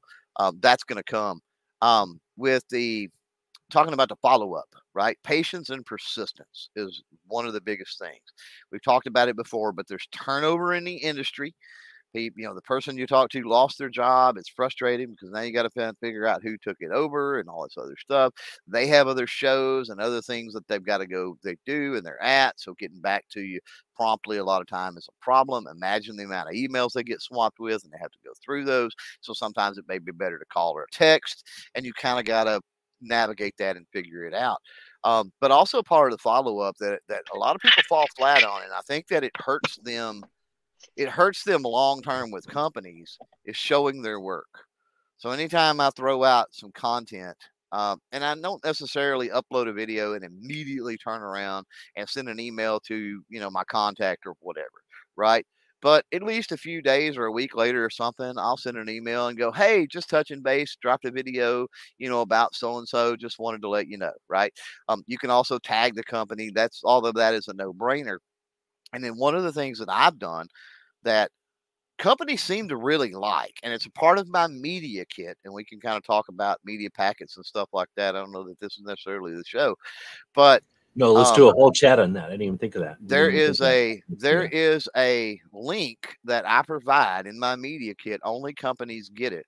It's not available to the general public, and it is a it is a page built in my website where companies, uh, guests I've had on the podcast, that sort of thing, can go in and leave feedback on their experience uh, from a professional standpoint in working with me. They can go in and write a little blurb, right? And so what this does is companies, when I send them my media packet, um, I'm not name dropping any particular companies. I'm not going in or whatever, establishing, giving my elevator speech and then going, oh, I've worked with this company and I've worked with that company. But it's something that's there. It's subtle. And it's like, hey, if you're, you know, I understand the reservations that some companies have with, you know, just with working with, with gun tubers.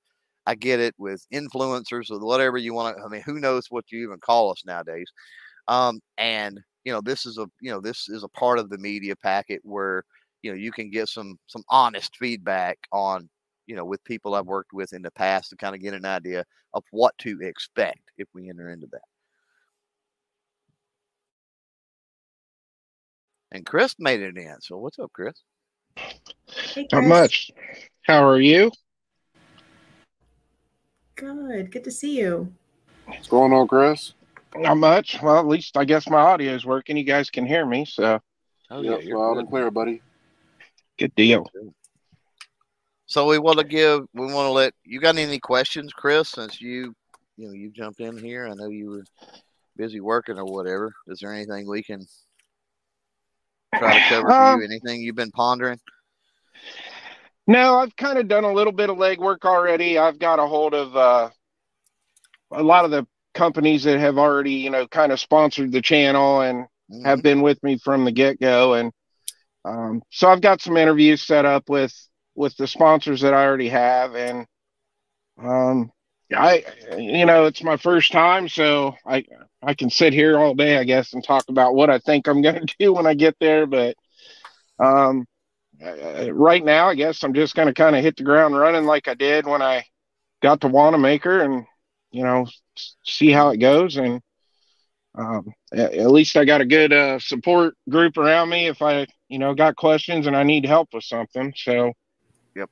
Um, Right on. Well, I'm going to say let's take that because that's a whole different angle of going.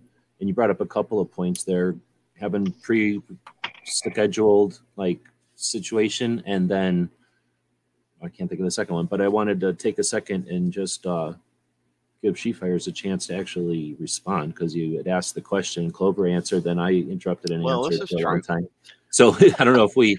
I know I we quarked her. I probably quarked answered it, She Fires. Yeah. yeah. but uh, no, first of all, you know, if there's any follow ups or anything we can add to those, and then if we hit them, and then uh, I think you had that other one in the thing. We'll hit that one too. no, no. and What Chris, I, I'm just to piggyback even what Chris was talking about, like what I learned from what you both shared was to do some homework on the companies and identify specifically the products that I'm interested in so that when I have that conversation in person, if they ask me any probing questions, I will be armed with the information. Um, and there are a couple companies that I can email in advance now. So I'm going to take that on, Chris, stealing that from you. I know we kind of talked about a little bit. I think that's a great idea. Um, at least maybe they'll remember the names like, oh, okay, yeah, I kind of remember. I, I don't know if the same company, the same person that gets the emails, it's the same that's going to be there, but I don't think it hurts. So I've learned a lot and I've got homework, and the guys, the, the folks have been answering my questions in the chat. Ghost has been very helpful. Right on. And Appreciate you thanks- guys. Yeah, no worries. Um, thanks for jumping in because otherwise it's just me and Clover bloviating. I think you said bloviating, however the word goes. Um, And we're good No, at sir. that. Yeah, exactly. That's why it's good to have somebody actually help us chop it up.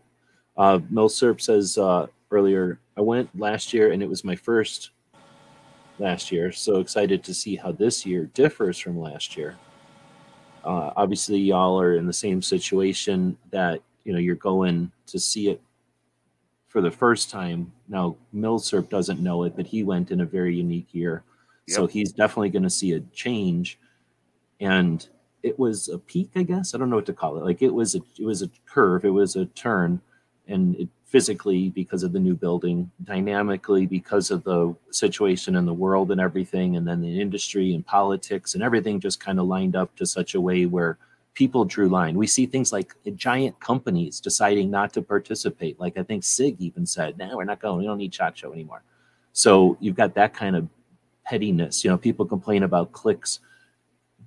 Industry at the top level has cliques. So we're we're dealing with a change in Shot Show it's not for the better or worse. That's why I don't want to say it's a peak and it's going down or imply that it's you know it's just a left turn or a right turn, but it's it's definitely a change, um, and you know it'll it'll so you'll definitely see a change. And everyone who's going for the first year, keep that in mind. You're seeing a a you're seeing a shot show in flux, an industry in flux, and a community. So we have a the, the shooting industry, the technical guns and materials and infrastructures and supply chains and uh, gun shops, FFLs, and the, the things that deal with all the compliance with industry regulations, the people that deal with the, the scarcities and, and fluctuations in materials and material costs and material availabilities, and then obviously all the social pressures and stuff, and then the end users, the shooters themselves, the gun users. You know, we've changed we continue to change. Really, what happens is the world changes and Americans own guns. And it's just always been that way. It's just that now people have enough cameras to see that and understand it. And then there's people that can, um, you know, are championing the uh, exploration of that. But, you know, everything's changing. So everybody that's going to SHOT Show, welcome to 2023. You know, it's a different SHOT Show that's ever been. So that's a great point. And, uh, yeah, I think it's one of the reasons we're doing this show is because as many people can be involved in the big picture, yeah. the more fun it's going to be for everybody because we're we're not living in in boring times right now. It's it's going to be interesting to put together an after action after 23, uh, potentially with some people that's first year was 22. Um, I think that could be that could be an interesting conversation for sure because you know that they experienced for the first time experiencing the shot show, experienced something that was just wildly different. I mean, I can't even imagine everything that was going on in your mind, G, because you know, me with only going four or five years, it was just it was crazy. In a good way, but crazy. You yeah, we didn't even get to talk about some of this. I see giant patterns, right? Like big patterns. Let's talk about like going from film cameras to digital cameras to video cameras to live streaming, like those kind of changes. And the people that there's, I'm going to call them exploiters. And if they get offended, I don't care if everybody else is just the people that I don't appreciate in the industry and in the community that exploit the easy angles or that, um, that do the easy stuff. And like I was talking about with the kids in the candy shop, if a bunch of kids run in and steal all the candy, there's no good to society.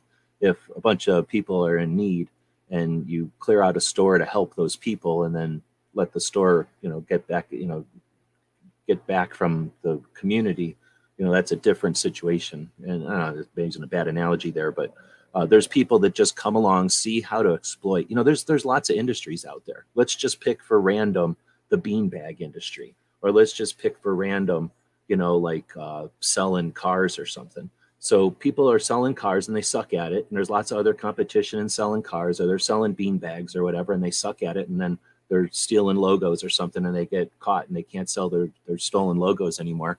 So then they look for another industry and they go to an industry full of people who have an interest in the foundational uh, traditions and the foundational like stuff that makes the Second Amendment, right? What the Second Amendment protects. What it's protecting is the stuff that people are interested in guns are all about, right?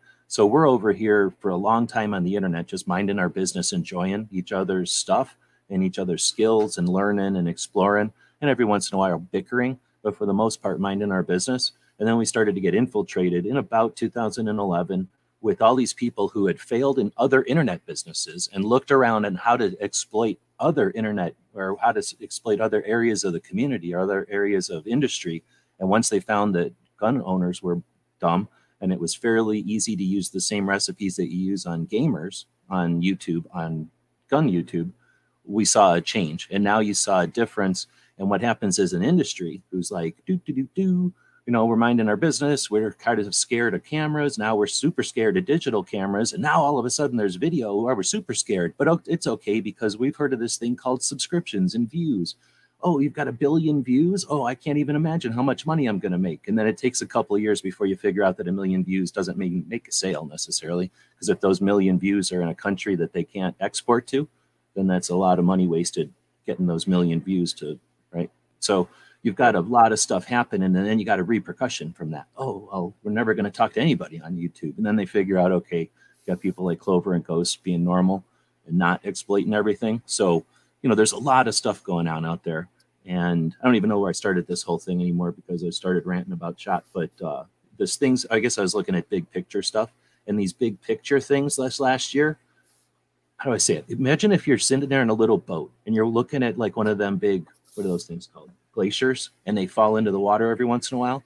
Imagine some of the wastest of time people that we should have never been catering to were like that yep. snow falling off into the ocean and hopefully they can never climb back up there anymore because there's certain things that you can't exploit anymore once there's nothing there for you to exploit once the awareness is there you can't exploit new gun owners right. once they've been around that block before they're not falling for your business anymore so what we saw last year was a bunch of fare thee wells and a bunch of all ride alongs, or I don't know what to call them, but exploiters who didn't show up. And what we're going to have left is like, like if you sheared a sheep or something like is, or if you gave a dog a haircut, I don't know how to explain it, but like if you took a burden off of something and you let it run around again, that's what we're going to see. That's what we saw this year at Shot Show. It's like yeah. if you took a bunch of the burden off of it and you let Shot Show run around again, and it's not a baby, but it yeah. still got muscle and it's running around. And then this next year, it's going to be a bunch of people trying to throw saddles on that thing, and it ain't going to be falling for think, that no more. I think what's one thing that's that was funny about 22 is all the buzz. I mean, after the first couple of days, there was buzz all over the place. How awesome, you know, Shot Show was. Oh my God. And some of the people that you're talking about just happened to show up the last day or couple days or whatever, right? I mean, they hopped a flight and got out there. I, I thought that was kind of interesting. But, you know, to the larger point, um, I do know that She Fires has been um, has been paying attention and involved in kind of the YouTube ecosphere and creator sphere at large, which is a really great thing. I mean, that goes a long way to understanding YouTube, understanding content creation, understanding your craft, but it also goes a long way I think, and I'll let her speak here uh, from her experience on it, but from mine anyway, with understanding exactly what you're talking about. There's a lot of big YouTube help, helper gurus that are more or less predatory. They're catering to the lowest common denominator, and they kind of um, perpetuate this stereotype. You get into those types of chats about, you know, just being a YouTube content creator, and there's so many channels that are absolutely clueless. All they care about is getting those views or all they care about is getting monetized or you know being the next million subscriber channel and it's like they're not focusing on the things that actually matter um, so that's a human condition as you explained i mean they're going to move on to off-roading or quilts or whatever it might be to try to make a quick buck or do whatever um, but you know being uh, being in the long haul i think helps you because you see those cycles uh, and it can help you uh, not shift to exploit, but at least anticipate, right, and shift to take advantage.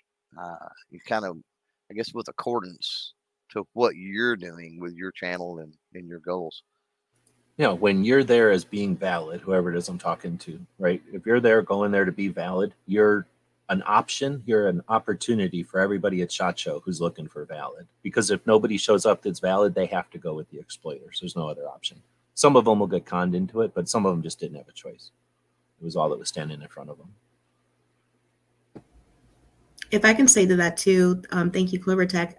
Um, learning the YouTube way has been really helpful. It is, there's a lot out there. So trying to figure out which is the right path for your channel has been a challenge, but making my way, I think it just comes over time. It slowly starts to like you start to get a little bit of traction and moving slow and intentionally and being in the right spaces that support what you're trying to do. Um, and then on top of that, knowing the 2A way and make sure you stay in your lane so you don't get in trouble. And I know Clover Tech has, has helped me more than once in this area. So um, it's just it's YouTube and then it's also 2A um, at a whole nother level. And it's fun. I enjoy it. Yeah, that's true. Well, it's your, definitely your, fun. your channel. It's like your traffic. Sometimes it's fun, sometimes it's a hassle. Sorry, I talked over you, Mike. Oh, I'm, I'm sorry, G Webs. I was saying, uh, she fires. Hey, your your channel's doing great. So, you know, I appreciate that. no problem, no problem. yeah, you got to enjoy. You got to enjoy doing it at least to some extent, some of the time. And and everybody has burnout, and you know that's why you know G Web's jokes. Other people joke that have you know alternate channels and little side projects and different things, but those are to take a break. You know, sometimes. I mean, it's just like I got to walk away. I got to take a break. I got to, you know, I love the the bread and butter. The primary is you know the firearms, the two way, you know, and more importantly the the community and the people within, uh, and the companies and the industry. All right, Um, well, let me interrupt and can have a contrary to that. You need a second channel. If you're going to Shot Show, come on, get a second channel. It needs to be travel, food, something lifestyle, whatever, but it needs to be something you're comfortable, able to do, because that's your channel that's going to make money. it's a good And everything you learn that's just plain old YouTube strategy, use it on your other channel. Learn your YouTube over there. You're a content creator. That means you got to pay attention. And I'm going to give She Fires some crap right now. There's 2A and there's guns. So everybody's mushing things up here. And definitions are important just so that when we're talking to each other, we know what we're talking about is all. So uh, uh, one of the ones I've noticed a lot is EDC and CCW. EDC is like your pens and your knives and your wallets and your keys and your watches. And it's all the stuff that's friendly. And that's important because you can have a channel about EDC and that can never touch guns and that can make money on YouTube, real money. And now when you go to Shot Show and you're talking to people about watches and keychains and all that dollar store stuff near the register, boom, it's all on a channel that's making money. And those people are going to be there. There's there's knife people at Shot Show. They could care less about the guns. They're going to make a lot of money talking about knives at Shot Show. So have another channel, and that's where you can put all that other stuff. So, anyways, getting into the differentiations, right? Like EDC is that stuff. CCW is whatever gun you're carrying around. Now, CCW happens to be the permit in some states, and other states call it a LPC or something else. But CCW is just kind of generally what most of the country, probably because the first states to institute it called it concealed weapons, concealed carry weapons permits. But um, for whatever reason, I usually try to think of CCW as the guns, just as a content creator, so that you keep it over on your gun channel, and then EDC over on your other channel.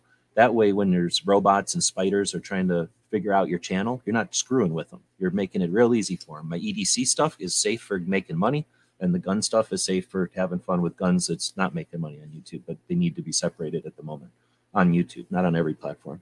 But getting back to guns and 2A, yeah, guns, the gun community is giant and it's growing and it's a big thing. The 2A community is a subset of it. It's really tiny. It's still growing, but it's tiny and it sits around festering and it doesn't grow anywhere near as fast as it could.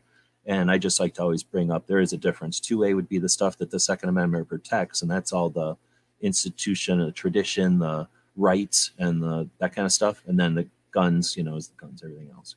I always make that because I don't consider myself guns so much anymore. I mean, yeah, I hang out with guns and stuff, and I know guns, but the guns I like are getting old, and people don't like them anymore. Uh, the new stuff I don't pay attention to, so I don't think it'd be correct to call my channel a gun channel anymore, as much as the two A thing. And that's just a here and there. But um, I was also gonna. What was Clover's point a second ago about that you just made? I think I think he said he was going to step back. Uh, he he had left a message on the um, Oh, oh, shoot. yeah. Um, well, we start going to hit uh, She Fires' question here, but now, what was Clover talking about just a second ago? His point was. Oh, well, first I'm going to take a second and talk about G23 as well as somebody's helping me remember what Clover was, what I was interrupting Clover to contradict him about. Um, G23 is saying though that he's got a channel, a chat starting at the top of the hour in Oregon, and he is at the hearing for 114, the horrible gun stuff that's happening in Oregon right now. He's there and he's going to be live streaming, and his will be starting in 30 minutes. I'm not guaranteeing we're going to be done by then. That's what we're shooting for, pun intended. And I do have a link that's going to send everybody over or recommend his show. But uh, here's a link to it. In the meantime, if you want to go uh, give them a thumbs up and uh, get ready to watch the hearings over there. Uh, this is G23's, and I'm only dropping this on, well, I guess he's not in here. I'm only dropping it on the one channel. It's pretty much it's pretty much going to happen uh, in my city as well because they're they're trying to they're trying to do the same thing. For sure, and in the just you know without getting it into a two A chat, right? Um, the stuff goes back and forth when you're playing a game. If somebody spikes and then somebody does something or somebody does something out of the bounds, what's the usual reaction? A, a big force the other way. So as much tension and stress as everyone's trying to push on everybody, for these reactions to the New York State Rifle and Pistol Association versus Bruen decision. Uh, let time play out. It's been very little time. What we're seeing is the pouty children getting upset. And when pouty children get upset, they get scolded. So wait for the scolding. And what you're going to see is a bunch of people saying, "Oh, look, it's scolding time, and we're going to get what's coming. They're going to get what's coming to them, and you know, you're going to the, the news cycle will never end." But uh, just trying to say, don't get too discouraged because it's not a done deal and they're doing stuff that's so extreme that there's going to be consequences to to balance it out and that's going to be the fun part because there's new people on the scene to to be here to experience all this. Clover what was the point i was interrupting you about? That you were making at the end there? And then i made a bunch of extra tangents on on ccw and edc and 2a and guns. Yeah i don't remember. Pro- oh, probably the probably have to do with the people that it that in no matter what you and you you alluded to it with the beanbag thing that you know there's people that are going to exploit. I think that's where I ended on anyway. Yeah, like, it doesn't matter whether it's off road or I'll whatever. remember at some point. I'll make a video about how I whatever. But I did want to we we we glossed over She Fires' question out there in the chat, so I did want to. Oh, no, we never even did it. I'll just go back to it. So yeah. yeah, go ahead. Um, but you know, just to read it for anybody that might be out there, uh, how do you move strategically throughout the floors, uh, making sure you go to the uh, intended booze without getting distracted? Um, and there was a there was I did I don't know the answers, but I know that there was a lot of replies out there in the chat. And again, thanks. That's one of the awesome things about this format and the people out there that have been and done and, and have some experience giving their insight. Um, the first thing that I would say about this, though, she fires, is a distraction, there is a there's good distraction and there's bad distraction. And so at every single turn of shot show, there can be a distraction that's a good distraction. So, you know, I wanted to tread really softly on the word distracted, right?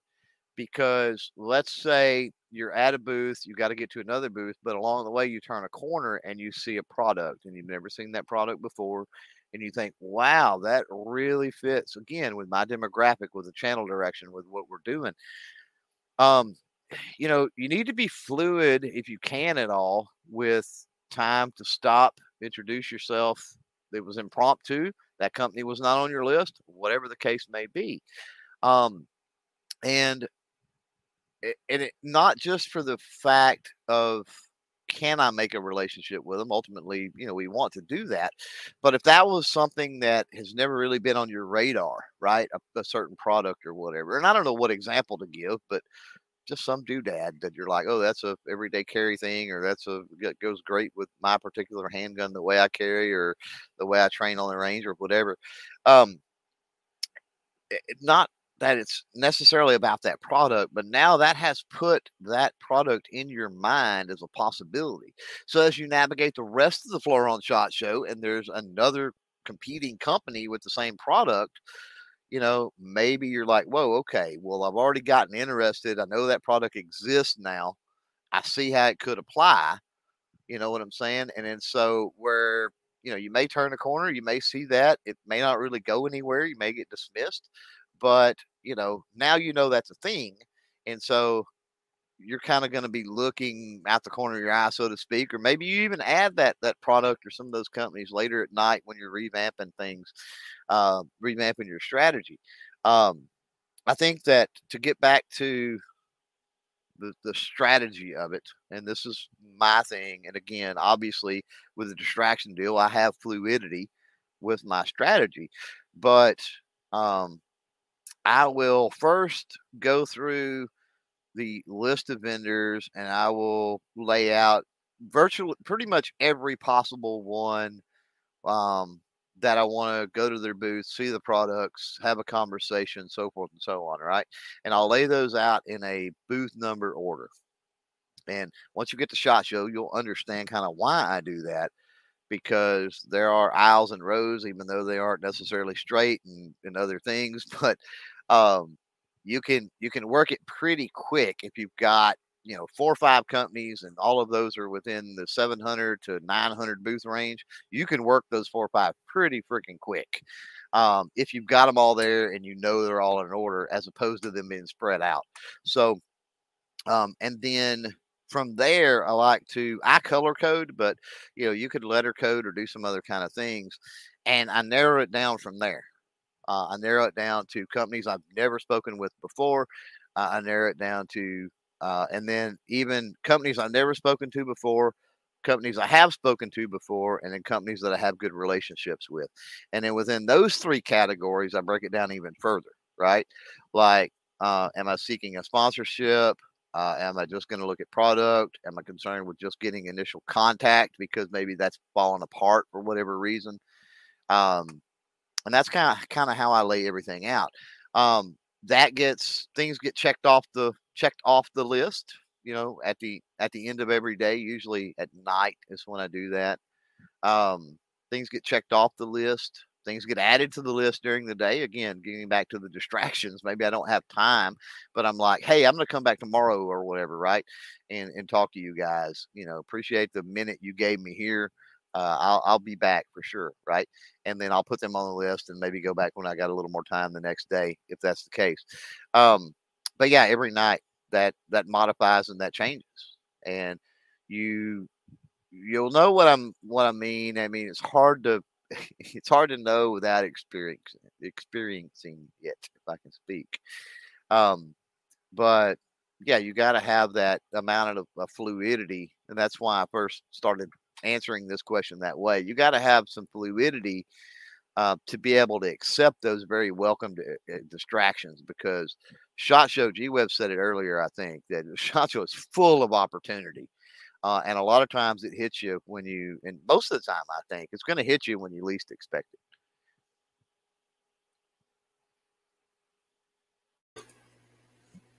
We chat a lot. We talk a lot. So if anybody wants to talk, specified yeah. to break in.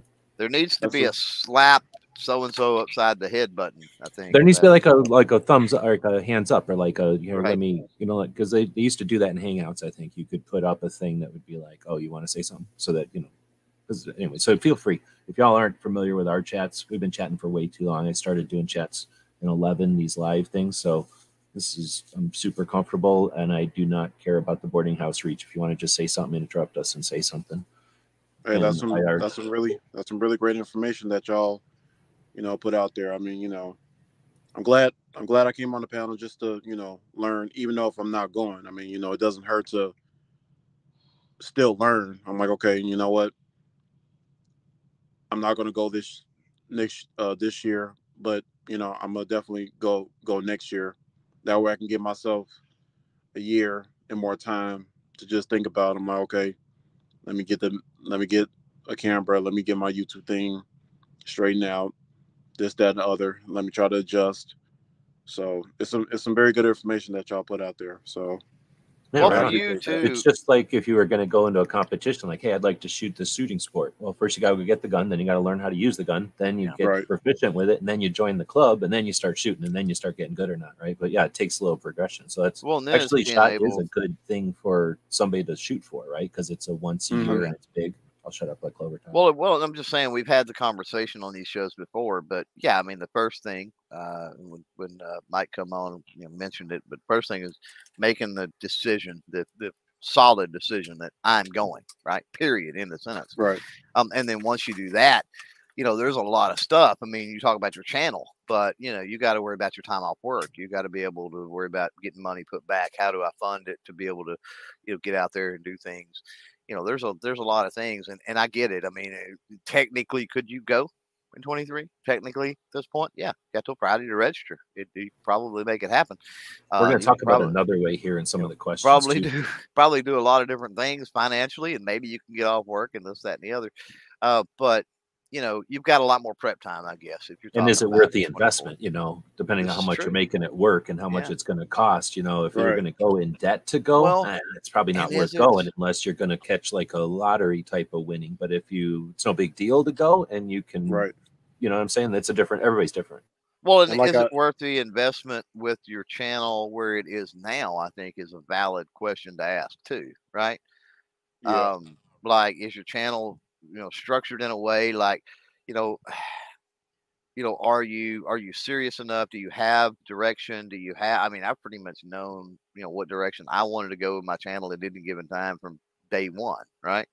Uh Mhm. but unlike most people um you know or i say day one i'm certainly before ever with shot show for the first time um but very quickly i got into learning the nuances and everything else of youtube and a lot of other things to be able to help me figure out those directions and look at my analytics and kind of tell where things were going and and that sort of stuff. So it just gives you more time and i think that um i think there's some validity to that. I think you know could could you go in 23 yes.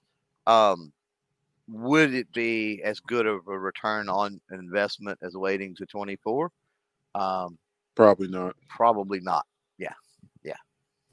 And take, oh, go ahead. oh, now go go ahead, G Webs. Well, I was just I never really answered She Fires this question here. So, how do you move strategically throughout the floors, making sure you go to the intended booths without getting distracted? So, it's a giant show. Have realistic expectations. Hopefully, everything we're offering here, even though it's semi chaotic and definitely not structured, and there's a lot of it, is an indication of how Shot Show is. There's a lot of it. It's not structured. It's chaotic. So, have realistic expect, ex, um, expectations of it. You're going to, let's say, on the best possible scenario, the best person who knows what's going on is going to get five things accomplished each day, 20 things accomplished at SHOT Show. I mean, I think that's, you'd have to be a robot almost to be able to do 20 things at SHOT Show, and then maybe 25 if you went to Media Day with that same rate. Um, realistically, though, a regular person, it's maybe more like uh, two things a day, one thing a day. If you're not trying to go nuts and you don't have to have return on this, like if you need this trip to pay for itself, that's a different situation than it'd be cool if it pays for itself versus I don't care if it pays for itself. I'm I'm investing in my future, my channel, and my abilities, and my skills, and my relationships. And this is not something that I've got to get return on the investment. I guess. well also real quickly to interrupt but how quickly it pays for itself right That's a great point. Yeah. Yeah. Yeah. And right. So all of that can apply. And all of them are valid. I don't care what anybody tells you. You're allowed to be a capitalist in capitalism. So people that ain't capitalist can't can, can't yell at you about being capitalist or shame you out of being a capitalist. You're allowed to go to SHOT Show and make money. There's people at SHOT Show making millions of dollars, and these people buy their tickets. And then they'll shame somebody who's an individual trying to go and make a deal with an you know a small company. Um, so realistic expectation. So move strategically throughout the floors. My my approach would be with the idea that all the stuff Clover said is very specific. Mine is big picture. that's happening in Harney County. Oh snap! Hold on. So I'm Um, muting him, but G23 is going live now with his uh, coverage of the hearing for Measure 114 in that county in Oregon. So thanks again for that. Uh, we're dropping a link to that again. So if you want to ditch this, even though it's live, feel free because that's actual 2A stuff happening. G23 hosts a live format show every weekend. He's not growing as a channel. He's not getting all kinds of funding through his uh, efforts or any kind of giant collaborations or anything. He's just doing it because he's part. You know, he values his his participation in this thing, and I appreciate him very much. So he's over there doing that. That's real life stuff right now. Uh, we're going to keep going because we've got everybody here, but. Uh, Sorry, that interrupted me as I was saying about Clover talking about oh, I was talking about moving around and having realistic expectations. And then I was about to say, since She Fires asked the question, Uh, are you good at going? You, I don't know if you live in a city or what. Like, are you okay with like directions? If somebody says go, go to the fourth floor on the third building to the left, like, or do you need it like an address and then a GPS to take you there, kind of thing? Yes, I'm fine with that. I believe. Okay, so if you're okay with getting yourself oriented in in like a business or like in a big situation or like in a parks, uh, I'm trying to think of like city things, and people are like, "Oh, it's that blue building," and you know how to get yourself back to the blue building. Then I would take that first day, and maybe even range day. Just, just my advice is get in the door at range day, book one way or the other, and then book the other way. So you get in there and you can go north or south. You can go left or right decide go one way or the other and then go and then see how big it is and then go back see how big it is you'll have plenty of time it'll wear you out but you'll see the expanse of it. That'll give you an idea of one sliver of how big it's going to be going to shot show. So once you've done that path or something like that to at least orient yourself and there's a, a trick. If you're somebody who is cool i will give you the trick for media day. You don't have to walk that whole thing but something to that effect is the same thing I'm going to recommend for Shot Show. Aside from the advice I offered before, that your time is super valuable and those first moments are more valuable than your last moments at Show, taking that aside, you are your first to visit and you're trying to get your brain accustomed to what all's going on. So if you're, some people are better at this than others, you know, spatial, figuring stuff out, orientation, that kind of thing.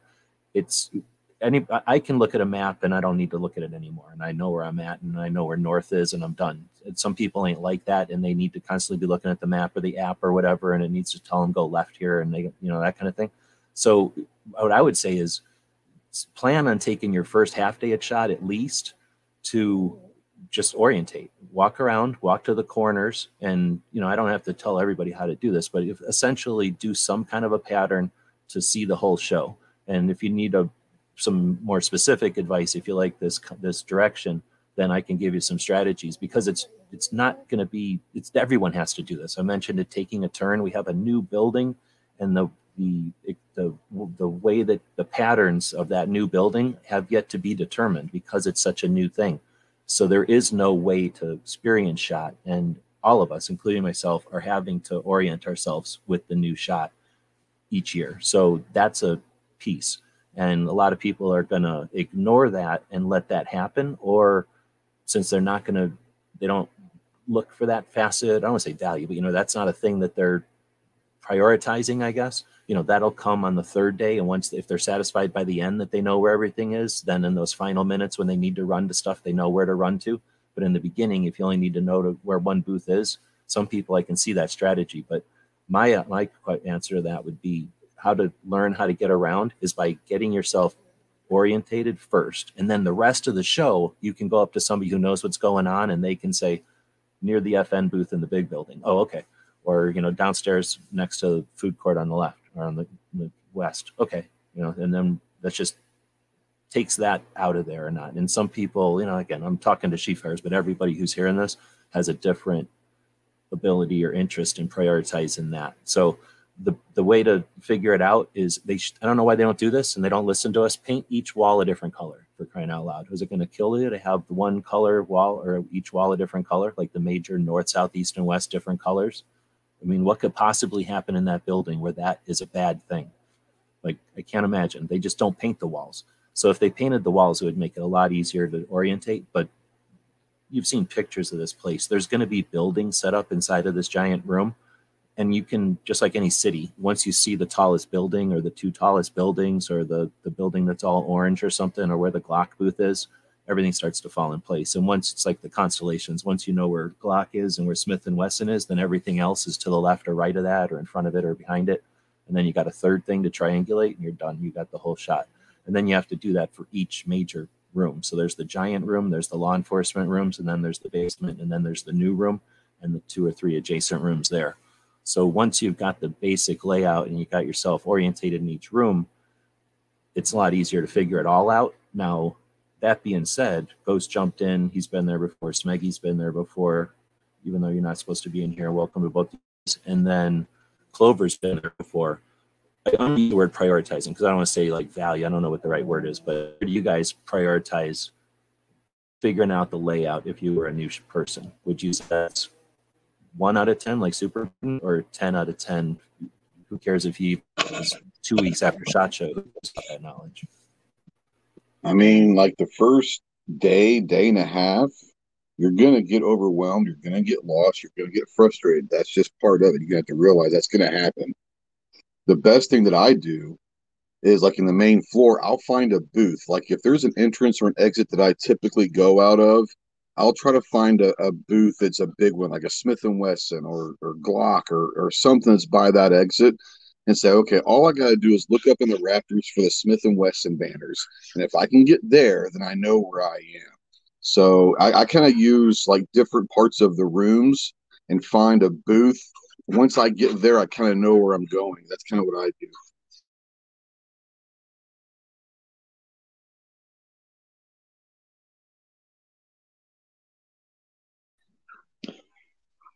Let's say the the strategy that I used was a lot more just bounce off the walls. So as much as you guys are giving out good advice, um, I went the opposite direction and I just kind of wandered. I also didn't have specific things I had to go see. So that's kind of a strategy too for the first day is just bounce around and see what happens. Uh, that might not be the best advice, but that's what I ended up doing because, like I said, I didn't have specific goals in mind. All right, so I'm going to move on because we've been two hours and She Fires jumped away for a minute here. So Milsurp said, so both my father and I have been before and two that haven't been before. So I guess he's saying four people are going. I missed that one. And so him and his dad have been there before and then two other folks that have not been. Let's see. Plus he's been going to the other NRA conventions for years. Um, there are a lot of, I don't know if this is the same. No, this is way later. So as far as that one goes, there's two kind of a couple of points in there. Now, okay, Ghost jumped out. I'm scolding him in the back because I don't think this is. Uh, I think I wanted to do a chat with everybody who's been there before separately because we're going to talk about things that are not. That's just saying stuff in front of new people. I wanted to do this one for new people. Um, Smeg's only been there once. Um, so if you want to stick around, I guess, like I say, the room can hold 12, but just, I don't want to make it so much like fire hose that nobody can, uh, what do you call it, remember anything or that it just becomes, you know, an orchestra instead of a coaching. Um, but I, I also don't need to mansplain. I mean, if I'm wrong, I'll shut up and I'll invite everybody back in. The, the link is out there. Um, because we are going to do one with everybody and that's that i figure will be more of a like let's just talk about our experiences type of thing. Anyhow so milsurp is saying about how his dad and i have been before. Now clover you guys had you talked about bringing banshee for his first time before and then you talked about this time it's going to be uh, no was it no banshee was before he's been there before. This time it'll be mike's or uh budget's uh first time and you're taking him. No, sorry, not you. Different Mike. Um, Oh, okay. Ohio, I think. And uh, as far as see, the thing is with going with people, it's it's it's it's interesting to talk about, but unless you've got the somebody to that you've got a relationship or you're interested enough in sharing a house with, it's not really uh, an option, right? That's kind of a specific option. Is that the way to say it? Like you guys all know each other from the gun channels days, and You've got to mesh a little bit. We've we've talked about that before. I think maybe last week or something when we were talking about cost. But I mean, cost, you know, sharing or splitting stuff. You definitely there's a certain amount of meshing that has to go on. I mean, your content doesn't have to be the same. You know, it really doesn't have a lot to do with that. But um, you, you've got to be able to get along. You got to kind of have similar work ethics, things like that, right?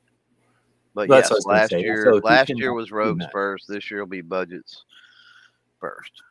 So there is that, and I guess I'll just throw that out there. If you're looking to save money, let's put it that way. If you're looking to save money, or if you're looking to coach or be coached, think about that. And you don't have to necessarily know somebody ahead of time. There's plenty of situations where people, what's that called, like just room together uh, on a an adventure or a trip or something. You could be at a travel a training event. You could be at a um, some kind of uh, Disneyland or something, and you just you know figure out a way to share expenses. I mean, when we went to uh, Wanenmacher that time, the big time, a bunch of people just knew that they wanted to go and kind of said, "Hey, I'm a single and uh, I'll share a room with somebody," kind of thing, and everybody just kind of got matched up or whatever, picked partners type of thing, and they didn't necessarily know if they were going to be compatible as roommates or whatever. We're only talking about a few days, and you're probably, especially in something like Vegas, you got plenty of opportunities for other things to do, and more than likely, unless you're not interested or something not able you got options almost all the time in the before shot show stuff during shot of course and then after the show we've talked about some of the after events and stuff. So there's opportunity to not have to be pet, pet, pet, pet what's the word like stuck with a roommate or something that you don't enjoy but i think that's an element of it that we probably haven't addressed and i guess i'm just mansplaining if no one's got any questions about it but then the other side of it is going to the NRA conventions. Now it's too late now. I don't think anything. The only thing that happens between now and then is the sheep event in Reno. So I guess you could probably go to that. All the big gun shows are over. I might be wrong. There might be a big gun show in Florida or something I don't know about that uh, She Fires might be able to get to. But she's already attended some giant gun shows, had some experiences filming there. But I know that we've mentioned it before. I'll just so that I'm not on a rant here. The idea of going to other conventions ahead of time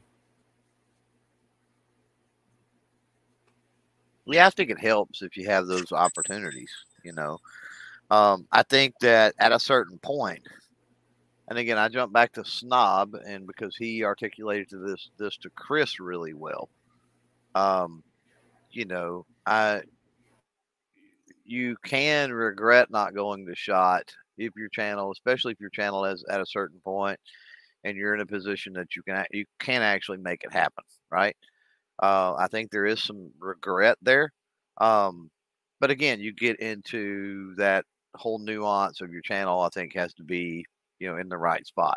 And so, you know, maybe that's making an event beforehand. Um, you know, every event's going to be different. I mean, the layout, you know, obviously the layout, the city you're in, the attendance, you know, there's things like that. But um, just the vibe, the way you get around, the way it's handled by not only the attendees but the exhibitors. Um, you know the, the time of the year it happens. I mean, Shot Show is right at the first of the year, uh, so it's not mixed up and muddled up. Uh, you know, as far as new releases for products and pushes um, of those products because there's a new release. Most of that happens, you know, around shot around the first of the year. So as you get later in the year, you get um, you know, potentially less and less, let's just say search traffic on those things. So, um, you know, there can be a little bit of a downside, you know, to that. But yeah, as far as experience, it's it, it definitely helps. It gives at least it gives you some semblance of of kind of what to expect. All right, and then going forward, there's a lot of he says there's a lot of media that I saw last year that were filming with phones and good quality microphones and lights. You kind of talked about that in an earlier one, so uh, I think it was like the one we called Gear, or at least one of the ones we attempted to call Gear. Um, yeah, yeah, that's one I was kind of kind of talking about with Corporate about too. Yep. With uh, microphones and stuff. Yep, and uh, and high high quality cameras as well. Um, yeah, like I say, the cameras are going to be. Here's another thing, just since we're talking about it again. The higher the quality of the camera, the more heavy it's going to be and more fancy it's going to be. So there's more uh, potential for it to get broke and then be expensive yeah. to fix and then a pain. Uh, you can have two medium cameras often for the price of one really good one, and you can get like a decent one and a bad one for the price of a good one. Right? There's like some ways to to chop that up you can get a, mm. couple of junk ones for the price of it, and then you can not spend any of that money and spend that money on something else uh, for going with a phone. So there are options, and there's different levels of it. And then, um, Re- uh, now, now recently, um, I just, I just, um, I had purchased me a, a, a Go, a GoPro Hero Eight. Now that's, now I heard that you know that's a good quality camera. That's why I had bought me one. So I ended up buying a, a GoPro Hero 8 that I use my videos um, that I use on my content. So I have no idea. I'm not in the market for them, so I don't ever buy oh, them. Okay. I don't know anything about them. Other people can probably have a conversation about which ones. I'm just talking about theoretically, like having a nice one. A GoPro is a totally opposite of what I was thinking of. I was thinking big fancy SLR with stuff hanging off of it, and then it gets cumbersome and and then I was gonna say fragile, but then just a thing you got to carry around, and it's like Yeah. you use it, you leave in the bathroom or something, and it's like ah, then you got to go run and find it. Um, but a I- GoPro, I think that'd be super easy. I think Snobs filmed with a GoPro, but I don't know if Clover ever has. Or do you guys I've, um, I've, That's a- true. I've asked Chris. I've asked Chris about it, and he pretty much uh, put me on with the GoPro. So that's why I ended up, you know, getting one, and and it worked. And it works really good. So talking about I mean, Chris the- in here. He uses them, yeah. the GoPros are great for being outdoors. Now, once you get inside, they don't have a very wide, they don't have a big enough sensor to work Mm. well indoors. Now, when you're outdoors, they're great cameras, especially right, they're rugged. I mean, that's you know, I can't tell tell you how many competitions I've shot wearing a GoPro, and I've never had to worry about it getting broke. But now, once you get indoors with one, now you're gonna start suffering because you don't have a big enough sensor for the So it needs indoor light. lighting. Yeah, Now, Shot Show is pretty bright. So, Clover, did you have a GoPro at Shot ever? Mm, I don't think I've ever taken a GoPro to shot. Um, Do you know of anybody that did? but 'Cause it just but I'm not bright. familiar. I'm not familiar with newer GoPros. I think past like the four or something. And um, to me, GoPros annoy me because they're wide angle and they have that fisheye effect to them or whatever, and it drives me insane. And They're okay for like outdoors and B-roll and range footage type stuff. Okay, but like for interview settings and things like that, they just drive me up absolutely up the wall. So I never use them for that. those are things to keep in mind, but you can also edit down and have them for B-roll. So for the range and stuff, like I can definitely see a GoPro, but again, I'm not a big camera guy. And the, I guess I was just going to say, there's, there you got to always balance. There's going to be good things, and then there's going to be bad things. And I'm, for, I'm, I'm always talking about the bad things here, but Clover, I think you mentioned there a minute ago or a minute ago that uh, stuff can get stale if you, if you take pictures of a backpack and go, here's the backpack at Shot Show 2023 we're covering Shot Show 2023, and here's the booth, and here's a part of the booth. It's the backpack. Yeah, that's going to have a perishable lifespan or whatever you'd say. Like at some point, people are like, "Oh, I'm not, I'm not caring about the news of the day anymore." But if you do a thing where you're like, "Hey, I'm looking at a backpack for whatever for camping, and I'm looking at a backpack that you might use for hunting," and here it is. We're at the booth in Shot Show 2023, and so and so is going to tell us about it. And now you're going through and you're looking at that backpack that's a little different. You got that other channel where you actually can make money because it doesn't touch guns. YouTube's happy with it, and you make actual views over there. You know, that's a different kind of video. And in that realm, if you take stills of something and get great stills, well, you can't go to some most stores and get great stills of product because one, it's it's out of the box, probably a hundred other people have touched it and it looks all used already, or it's just not conducive to you just using it as a showroom. Where Shot Show often has uh, backdrops and stuff that are stunning. So you know, or you know, they spend a lot of money and effort on have branding and everything.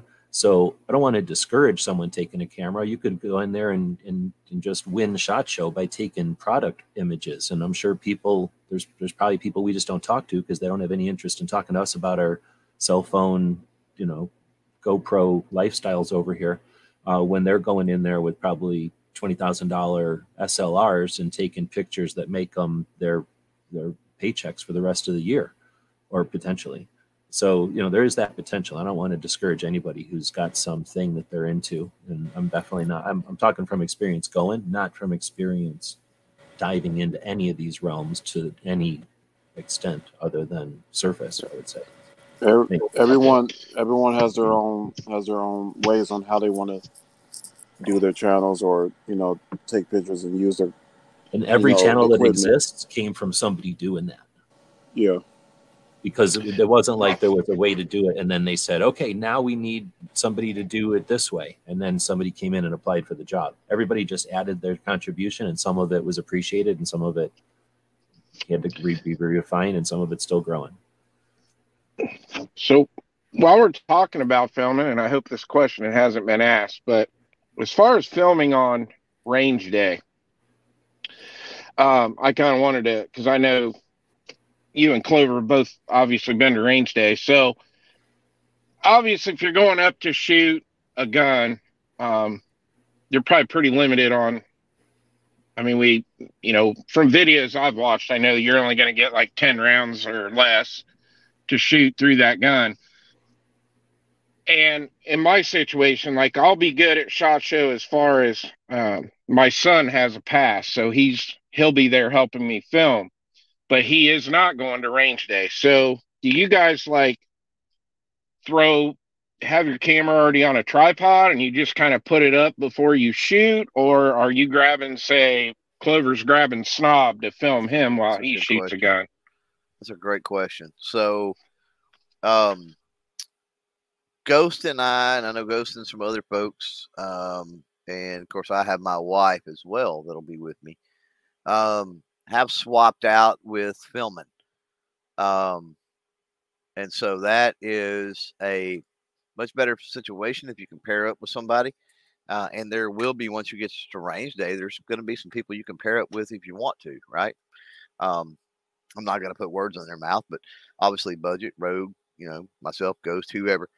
Um, that's the easiest typically, uh, because you're not toting around a tripod, you're not having to try to get it set up and, and do other things. Um, so I think, I think it's my opinion. I think it's optimal um, if you can kind of help out and pair up, and and maybe you're not even, um, maybe you're not even uh, pairing up all day, but you know if you happen to be in a booth in line with somebody, you just walk in there and, and take turns and swap out. Um, the other thing is, I've given my phone to whoever the, the company person was before, and they'll film it. You know, because I'm just filming for B roll there at range day. Um, I'm not filming like interview style stuff and and all of that. Uh, for me, that's just not the not the setting for that type of thing. Um, you know, I may I may catch some I may catch some audio. Um, like, hey, tell me about this, right? And you know, I'll I'll clip the microphone on just for that. But I'm filming B roll and stuff while they're, you know what I'm saying? I'm gonna throw that over B roll or whatever, while ever they're talking about that feature or whatever it might be. So um it's very to me it's low quality production. I mean, when it comes out, it, it looks a lot better than I think it's going to almost every year. Um, I think there's a lot of opportunity as well with uh, with shot show and especially with shorts this year. Um, you know, to utilize that to crank out, you know, basically shorts all you can crank out shorts all week at shot show just from what you've got at range day. So you're talking about, you know, two or three shorts potentially a day pretty easily. Uh, you would have that and you would be putting out content during the week of shot, right? Um, and then if you were to film both ways, you know, vertical and and horizontal, um, you know, or maybe you can film horizontal and, and crop it. I mean, whatever you, I guess you you've got to do to to make it work both ways. But um, yeah, I think I think tripod free. I think is probably the way to go. Um, you know, if you can partner up, buddy up, and, and swing it for sure. All right, thank you, Clover. That's that's kind of what I was thinking, but I wanted to get your opinion. So Yeah. appreciate that. I would I think thought- about Oh. I'd think about a selfie stick type of situation or like a monopod that you can use like on a you know to crank the camera on 90 degrees and hold it if you're you know interested in doing that style or whatever um, there's another option if you're using a phone i guess or i guess any camera that has a flip around screen thing uh, people don't care whoever you're chatting with uh, range day, here's how it's going to go. You're either going to meet somebody who's, you know, you're going to walk up to a booth and you're either going to get there early in the day or late in the day, right? So that's going to factor. You're going to talk to somebody in the booth and they're either a brand new employee or they've been there a million times, and that's going to be a factor. So you go there early in the day and you meet somebody who's never been there before either, and now you're two newbies bumping into each other, and who knows how that's going to happen? It might be great or it might be horrible. Right? Who knows? You might get uh, the old person who's been there a million times, and they're going to basically coach you. Oh, yeah, do whatever you want, guy. Here you go. You know, welcome to Shot Show. Or you're going to get uh, some other version of that, right? So Um, that's my thing. Is that you're you might get somebody who's going to hold the thing for you. You might have somebody around. Have them hold the selfie stick, right? You're holding my selfie stick and make it look better, or be prepared to not have anything, but definitely not a, cam- a tripod. I can't imagine anybody who would give you the advice to bring a tripod, other than somebody who's ta- who's watching it like me. I could take a tripod and do some things with a tripod because I'm trying to cover the event. Where if you're trying to cover an item on the event, it would be.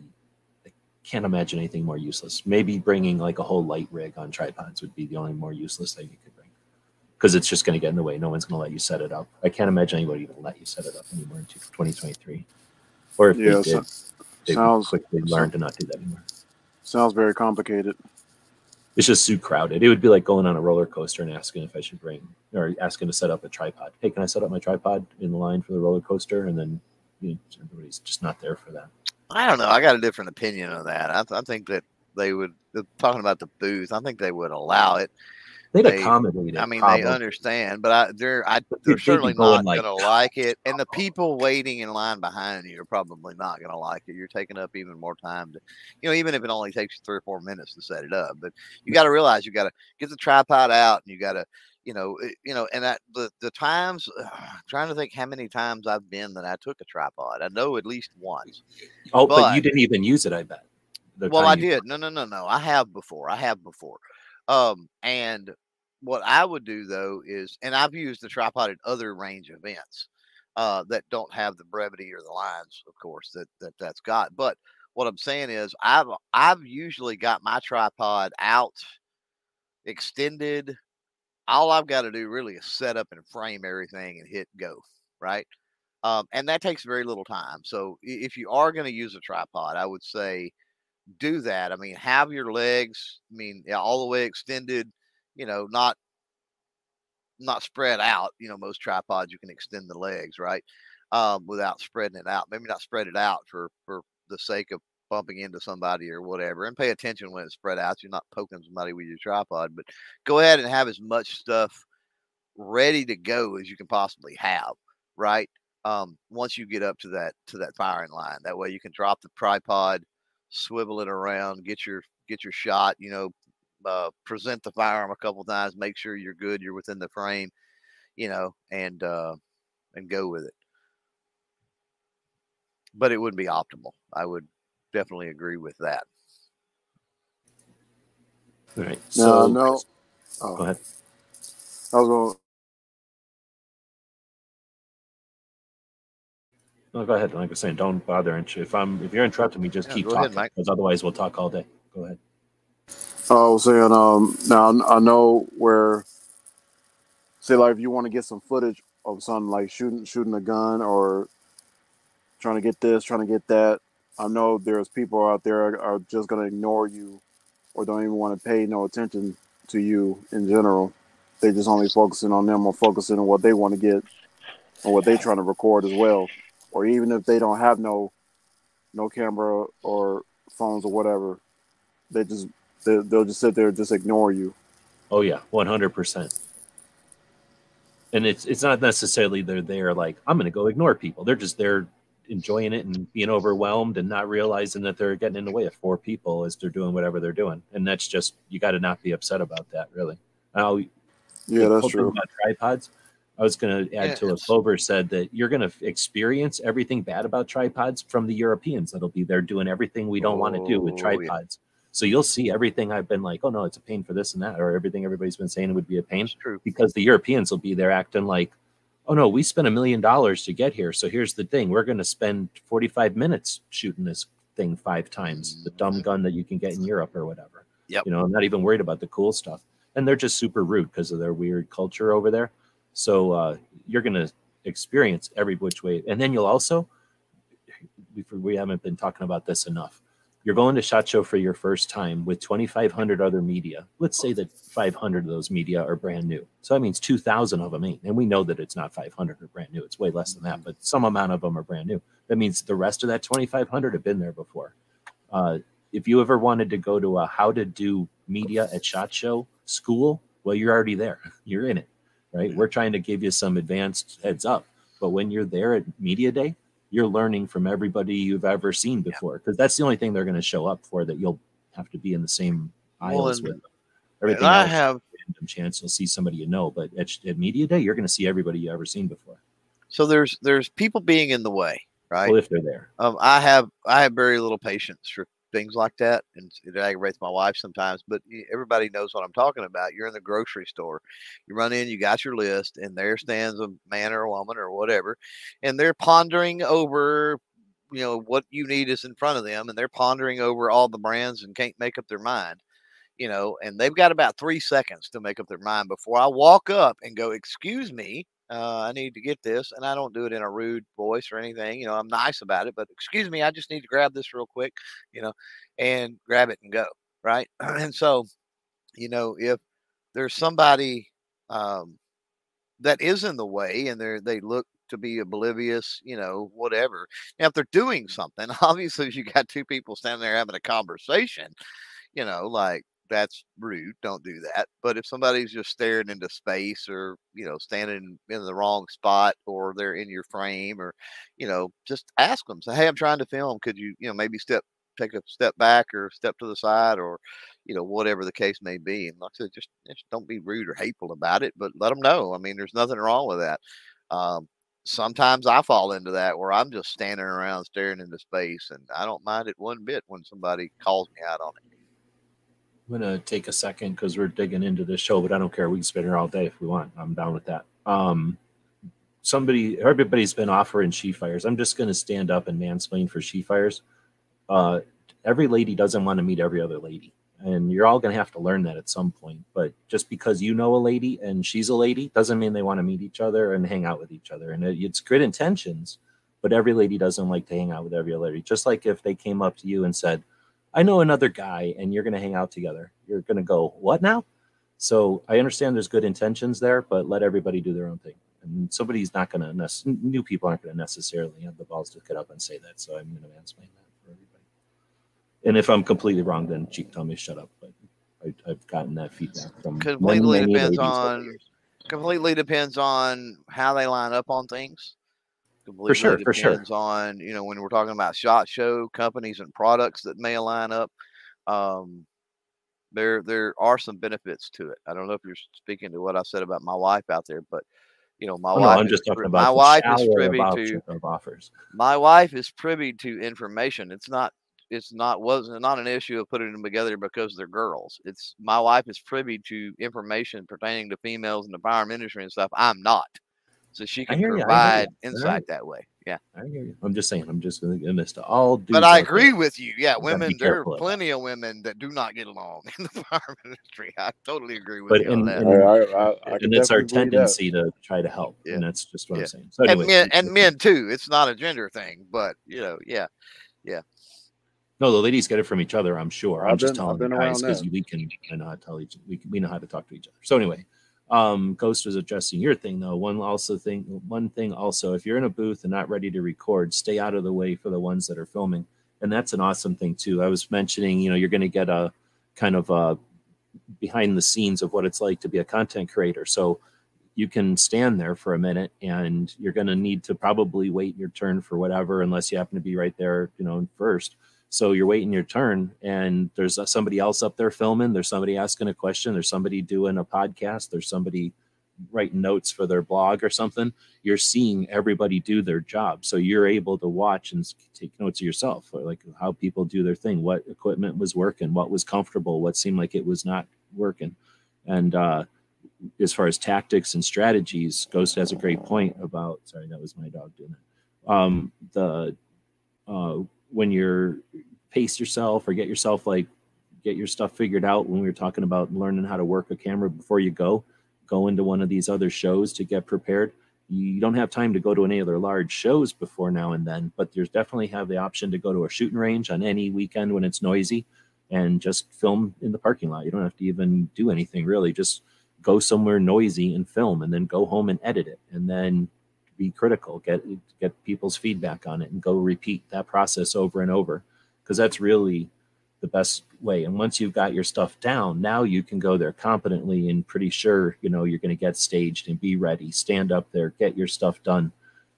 Okay so that's answering the question about the tripod and kind of talking about the rhythm of doing these things, but in the bigger picture of your relationship with this person that you're either trying to do a review with or create a larger long-term relationship with, you know, those first impressions. So you walk up, you're clumsy and you never used your gear before, and now you've, you know, you're eventually leading up to let's work together. Well, that's what you started it with. Now you walk up and you're like, no problem, let's take care of this. Click, click, click. They barely remember you were there, except that you were the one that seemed the most aware of their product or the most aware of what they were there for. You know, they you made the best impression on them, but you didn't really you weren't a nuisance. And then they see your video later and it's well, it's good.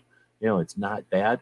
And they're like, wow, this person's a pro. They came up and, and got this and they got that out of it. And they didn't take up any of my time. Like if I got to just, you know, decide who I'm going to be working with, do I want to work with somebody that can just get it done or somebody that's figuring it out? And I know that's a lot to lay on somebody their first time, but uh, work towards that, right? Like understand that there's more to it than just the filming of the stuff. It's more than just your videos or your channel. Uh, the big picture, you're laying down your bricks, your foundation, lay it out with the rooms you want, lay it out with the size you want, even if it's a little big right now.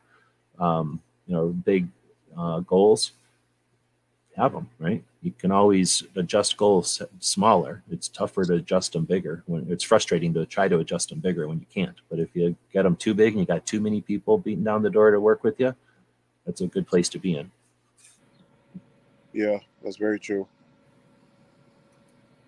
All right, so going back to the questions, G23, remember he's over there watching the hearing for Measure 114 in Oregon, doing real Second Amendment work this morning. We've got a link out there on our channel and in the in the uh, description of this video. Uh, but earlier, like an hour or something ago, he asked Ghost when he was in here, how many badges can you get as media? Or I think he just asked Ghost in the chat actually. How many badges can you get as media? That's a good question. A media entity can bring more than one per person in, like a television station or something, or some big cable TV show is going to bring in a lighting person, a key person, or whatever they're called, grips, and all the different roles that you know they're going to have all those people with media media access. And I guess I don't know as much about that level, but you can have a decent sized media group come in with, let's say, a dozen people. Um, so to answer your question, how many badges can you get? One per individual, and then your crew or your group can have a number of them depending on the size. Without getting into it, it's not like it's not that I'm aware of. It's no formula or anything. It's just uh, they don't like giving out hundreds of dollar passes for nothing. So you kind of have to have a reason to have them. Now, need to be a legit media of your crew is basically what it is. So yeah, and there's ways you can do that. So what they're not going to appreciate is somebody stacking a bunch of so and so's on their media badges. Right. They already have limited gun shops from bringing everybody in the crew. Now, if it's a mm-hmm. giant shop with multiple locations and they bring seven managers, that's different than we're going to bring, you know, my one shop with a thousand square foot location is going to bring our two full-time employees and our four part-time employees like they've already asked people not to do that just because it clutters the aisles. Or there's like the well we're the shooting club at the shooting range so we're going to shot show. Well they've asked the gun ranges hey you can bring your range masters out and you can bring your facilities people out if you need because those have a reason to be here. Uh, maybe even if you had like a organiz- like a shooting club or something and the heads of those organizations could show up. But when you start bringing out the shooters and you start bringing out you know every organization that's ever met at the club then it gets to be you know we can't give you know even if they're i don't i think they pay a discounted rate honestly but i don't remember. But uh, so there is a limit and i don't know if it's if it's uh, laid out but they i don't see too many people doing it. So i'm guessing that they i don't know it's a good question though, and that's what I was going to say. You guys were talking about it earlier, and G23 asked, so can you get a badge for your camera person? So in other words, could you attend Shot Show without having any kind of a channel at all, and go to Shot Show for free with somebody else? Yeah, hundred percent. Yes, that can definitely happen. It has happened, and that's why they have accessory badges. Now, you should be prepared to do something for that, right? Like, you know, unless the person is completely just taking advantage of the whole situation or whatever, hopefully you're doing something in return for that. So doing that, holding their camera for them or whatever, you haven't done that. I've had camera people. Guess what? I don't have camera people. it's not a fun job. Nobody likes doing it. Nobody wants go wants to go to shot show to do something for somebody else. There's a couple of people that'll do it. Most people don't want to do it unless you're paying them. And I, from my experience, you cannot pay them enough to go into shot show and do it. They're always going to want some more money because it's not worth it to them. Maybe somebody's mileage will vary, but uh, like say, shot show isn't looking to have just everybody pile in. You know, like a drive-in movie thing where somebody drives in and alone with a car with a Well, big trunk, and then eight people jump out of the trunk with their own food. Yeah. So let's take let's take Chris's situation, right? Because he's got his son, which is essentially his camera person, right? Um, so Chris has an established channel, um, and it's pretty well established that his son is the cameraman and a part of his crew, right? That's a much different situation than I've got a channel with just barely a thousand subscribers, which is not necessarily the threshold. I mean, they put it out there because obviously there are big podcasts and writers and other things that aren't on YouTube at all. But you know, we're talking from a, a gun tuber standpoint. Let's say you barely have a thousand, and you know you want to bring your uh, your two sons and your uncle and your nephew, you know, and your first cousin and you give all of them roles like G Rubs explained. Oh, this is my editor, this is my writer, this is my cameraman, this is my it's like that's gonna look that's gonna look shady, right? Like they understand that, you know, smaller channel, okay, you know, you've got somebody that holds the camera for you that helps you out, right? You might even have a couple of people. It may be your wife and your son, it may be whatever, right?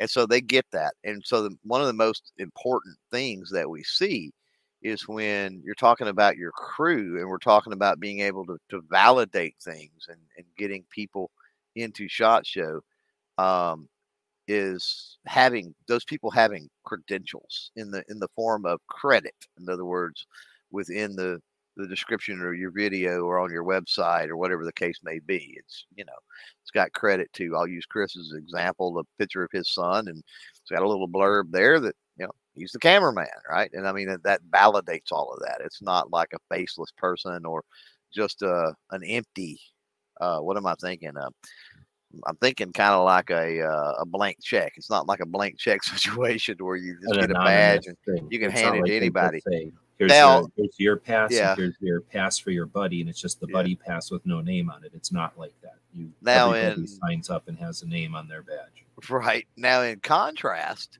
um, I did have a, a- an interesting situation with NRA, and I don't remember which year, um, in which, you know, my wife is billed basically as, you know, the photographer and the editor, which she definitely helps with those things or has in the past. Um, and so I had an issue with NRA one time where uh, it, some events transpired and wasn't really sure if she was going to be able to make it, right? And they it was really open with their with their registration and their process, right? It's like, you know, okay, just tell us your name. Okay, who are you with? Okay, how many's in your crew, right? And you know, it's not nearly as formal as the registration for Shot Show, but you got to realize it goes back to the conversation we had very early on uh, on this live. Uh, that you're talking about the NSSF, a massive organization, uh, as far as influence wise, anyway, um, with the industry uh, and all of that, and they want professionalism. And you bringing a family reunion into Shot Show just to get people into Shot Show is anything but professional. G Web's unfortunately dropped out, so I don't know if he had. Uh, I don't know what happened there. I don't know So- where he went to. Oh my goodness. Got tired of me talking, I guess. So I know I was gonna bounce out so you guys can do your your wind down. Um, oh, there, there he is.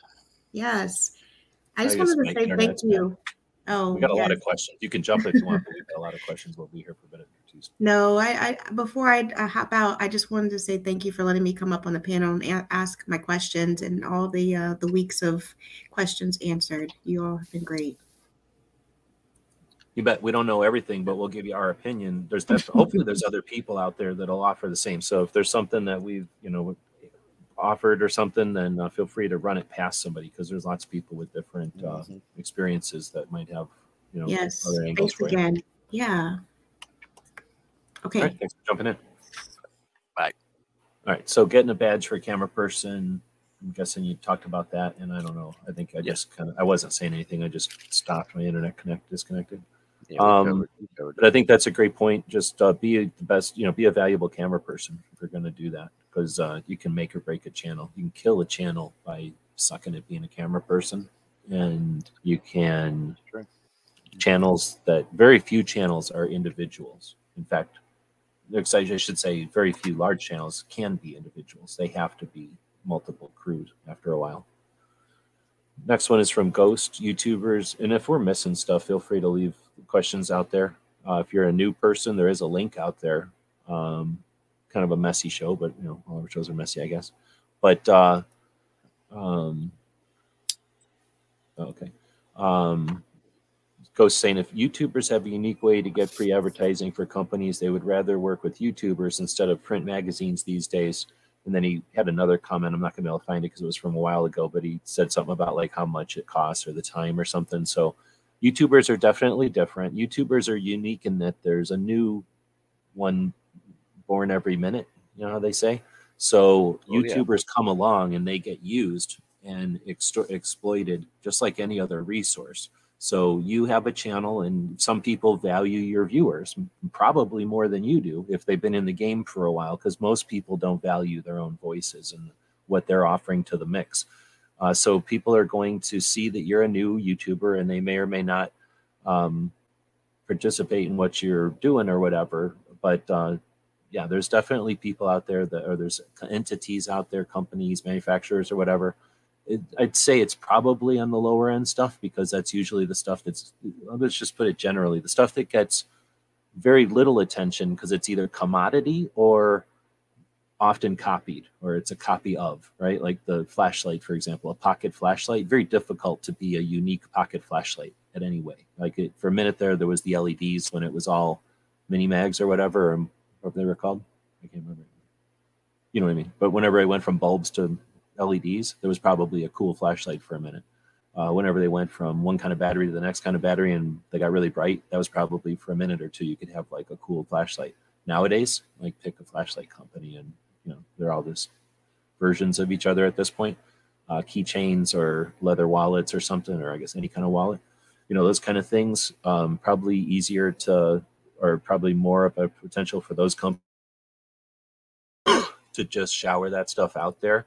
And the the problem is, I think I kind of mentioned it before, but you can come home with Shot Show happy and, ex- and experienced and satisfied. You can come home with Shot Show frustrated and and and what's the word like envious because somebody else brought home more swag or somebody came home with a better deal or somebody came home with better relationships or whatever. So there's going to be people that come that seek something out of shot show come home with a bunch of little stuff and then they create a channel full of a bunch of little stuff and then their audience turns into people who are interested in little stuff and then they go what didn't work? You know how come next year at shot show i don't have any i didn't gain anything you know? So I spent some time and and and i wouldn't say that any of those companies took advantage. It's just that they took advantage of somebody who's willing to work with them. And if you don't realize that there's going to be people out there that'll hand you anything, and if you fill up your cart with the stuff from people that'll hand you, maybe that's what you say. It. Like if you went in and and got a bunch of free samples someplace, and then say, "Hey, I'm having lunch," and it's a bunch of free samples from Costco or something, somebody's going to go, "Hey, that's a great lunch, but no, thank you. I'm not interested in a bunch of free samples from Costco. I could go get those myself if I wanted or whatever." You know, you're not nobody's looking for that lunch. Is that the way to say it? Like, you know what I'm saying? You, you can be careful with the the way the companies are going to want to treat you. On the other hand, there's ones out there that may not realize how value you valuable you are. So I'm trying trying to give you the idea like don't get bogged down and get taken advantage of, and value your your voice because there's a lot of companies out there that, depending on what your focus is and how you're building your channel and where you want to go, because that's what matters. Who cares what you've already done? This is 2023. It's about the stream, it's about the flow, and it's about the feeds, right? So what's next? What direction are you going in? What do you need to achieve that? And if you've done X, Y, Z, unless you're done, then you're not saying this is what I've done. Period. Hold on. You're not saying this is. Hold on.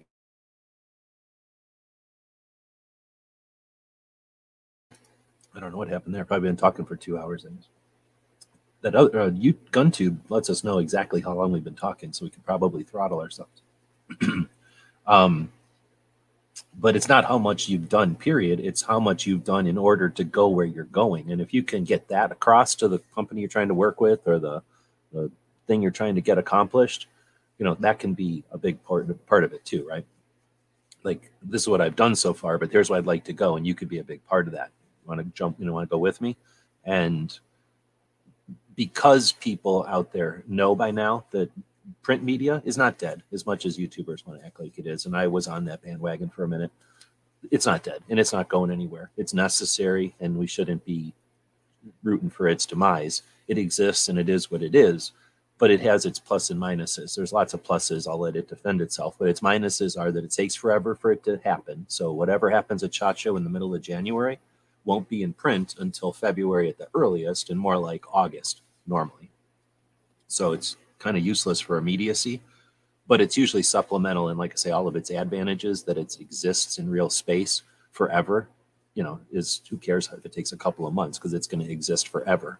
But um, people understand that they don't have to choose one or the other. Unless they're paying a million dollars for one or the other then they can afford to do both right? And if you can be a free or inexpensive option for one side even if they are using the other things the print media or the radio or the television or some other thing that isn't youtube then you can be that inexpensive youtube edition right? Or option or uh, extra I don't know if you want to throw in. I'm sure Clover has opinions on print magazine and Clo- Ghost comment here. Yeah, I'm gonna have to bail here in a minute. I'm about Oh, okay. less than ten minutes away from a massive thunderstorm hitting, so I do not want to be here instead of in the house. Oh, okay, okay. So All right. Well, then, um, let's see. The Ozzy saying the female market is one of the fastest growing. Yep. She Fires might be aware of that. Um, oh, she is. That's what I'm saying. We have a tendency to tell ladies because we're not used to ladies being around. So, ladies, here's a mansplaining. Dudes ain't used to chicks coming around, and chicks Right. or dudes, chicks ain't used to you being nice to them. They they are uh, you know they're skeptical at least and suspicious, right? So Right, when we're right. doing we're trying to be nice, they're not used to that. It's not what they expect. So give it a couple of more years, and everybody will be used to it. But we still got people out there that go, there need to be women in the gun community. I mean, that literally still gets said today. So we're not quite to where everybody realizes females have already taken over the gun Yeah. community. Right. So I hear you.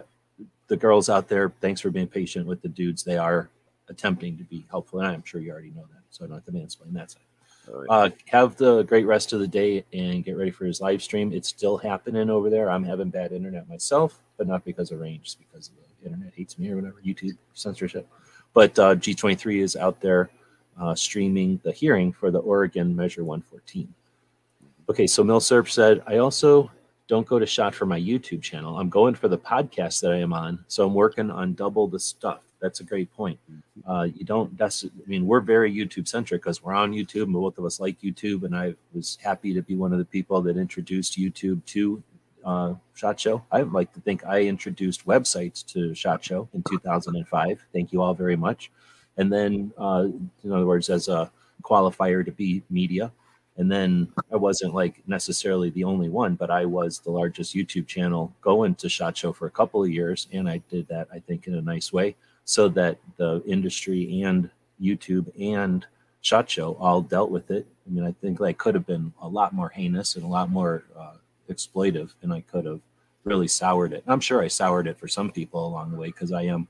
You may not have realized this. I'm I'm honest. I don't have anybody paying me to have an opinion, so I have opinions. And uh, occasionally, when people aren't authentic, they get offended by what I say. But uh, and so I'm sure I offended people that are authentic along the way, but very few because usually I respect authenticity and leave it alone. I will point out some of the exploitation, especially when it takes away from the overall community. From my perspective, of being just non-object, you know, objective. I hope. But anyway, for those reasons, uh, I'm really enjoying the evolution of Shot Show and the idea that you know this question is he's going as a podcast There's a lot more podcasts out there. Some of the largest entities out there are podcasts. I can't tell you how much I enjoy some of the military podcasts. I'm actually look. I'm, now that I'm thinking about that, I'm thinking about how this is going to be an opportunity this year to bring a whole nother level of people, and that's something I hope they're not listening to my show right now, but I'm actually going to reach out to a bunch of them and let them know, hey, if you want the, you know, what I can offer, uh, you got it. Because I, I mentioned that to Second Amendment advocates. If you're hesitant, if you're still on the sh- on the shelf on the fence, I guess about going to Shot Show, Clover helped looked it up. We got till the end of the week. So if you're listening to this and you're not just a gun person, gun people, hey, I'm, we'll, we'll give you all the advice you want. Clover might help you more than me. But if you're a Second Amendment advocate, you got whatever you want from me. Like if you're doing valid work on what our Second Amendment protects in a new angle or a, a realm in another way, I'll get you there. We'll make sure you get there. But if you're one of those military podcasts, oh man, I can't wait to meet some of those guys and let them, you know, give whatever secrets they might want about the show, because we've got a whole new realm of people, like I say, coming in. Think of commuters. Think of anybody who just likes to take time away from this flash in the pan instant media, right? Instant social medias and get to the more long format, authentic, uh, expla- explanatory, and nuanced podcasts. And those are super cool. So, yeah, uh, going for your podcast, I think, is probably winning idea. It's a it's a growing, it's a it's a upward rising uh, platform or position to take or whatever you'd call it, like uh, technology to bring to the show. I wish I knew more about audio. I've listened to Amanda Suffolk will tell me about that hundred dollar something device she has. I don't have a hundred dollars, but seems like a neat device. And then she has like two hundred dollar headsets. I mean, I'm like, okay, you got two two hundred fifty dollar headsets and a hundred and fifty dollar device. That's how much money it cost me to go to Shot Show this year. So I'm not in the same ballpark as everybody else. But uh, it would be cool to hear more about people that are recording audio. I heard, I got posted a, a thing for a microphone that you would use like to get the background noise. It's like a an everything microphone, so it hears like water splashes and little noises, and you hold it up next to water pouring, and it gets that SMR whatever they call that noise. You know, the just a wide range of all noises as opposed to what most people want. They want the you know specific, specific mic. And I've thought about walking around Shot Show with that just to hear everything. Although you know that would be more like a weird podcast episode. I don't think you could do a whole channel or anything on that. And then Ghost is saying, uh, I don't know, Clover, do you want to say anything about the podcast angle on that? Uh, oh, only that you know, being multi multifaceted as far as you know the platforms you're on, the type of content you do, that definitely can help from a uh, Oh crap! You know, Chief with- also threw twenty bucks in. I really appreciate that. guys. Thank you elevator. very much. Like your elevator speech and all, right? So that company working with you is not just getting, um, you know, a review or a YouTube video, but now you know potentially podcasts, social media posts, you know, other things too. So it broadens what you bring to the table. I guess is what I'm saying. In a quick, Yeah, and it broadens you as a creator, right? Once you know Yeah. how something else works, you might not like it, but at least you know how it works. And if you Yeah. do like it, then you've added a whole nother layer, right? So definitely explore them. You don't have to stick with everything. Yeah. Um, Ghost is a great point, and I want to make this. You've just brought up another thing though, that elevator speech, and then earlier you brought up media kits. So why not next week we talk about elevator speeches and media kits? Yeah, sure. Okay. And then we'll see a good another week, and then we'll have everybody who's been to Shot Show before, and that'll give us because some, some of them people ain't watching this. We'll have to bug them about joining us in the morning or whatever. Right. I've also thrown the idea about having another show, this exact show, in the evening some night. I'm willing to talk about Shot Show more. If Clover's in, then we'll just do another one at a time when people are maybe off work because there are other people that are wanting to go. yeah, just do a bonus or something.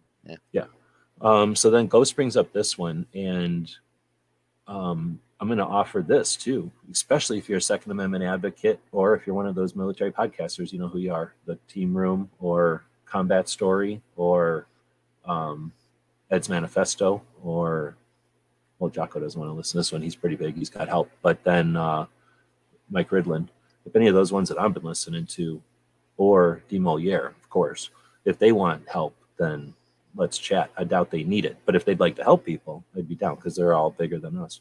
But anyway, uh, Ghost says to She Fires, let me know if you'd like to practice the elevator speech, I think, with me or anything like that. I'd love to help. So, what do you think of this idea, Clover? What if we do an off air workshop where it's basically this? We set up one of these rooms, me and Clover are in there, and anybody who wants to throw elevator speeches at us for your projects, We'll act like somebody who's at Shot Show listening to your elevator speech and give you feedback. We'll do that off there so it can be private to you. Right. We'll have you in individually so that you're not having to do that in front of anybody except the two of us. Or if you want any want to talk to one of us individually, of course, feel free to do that.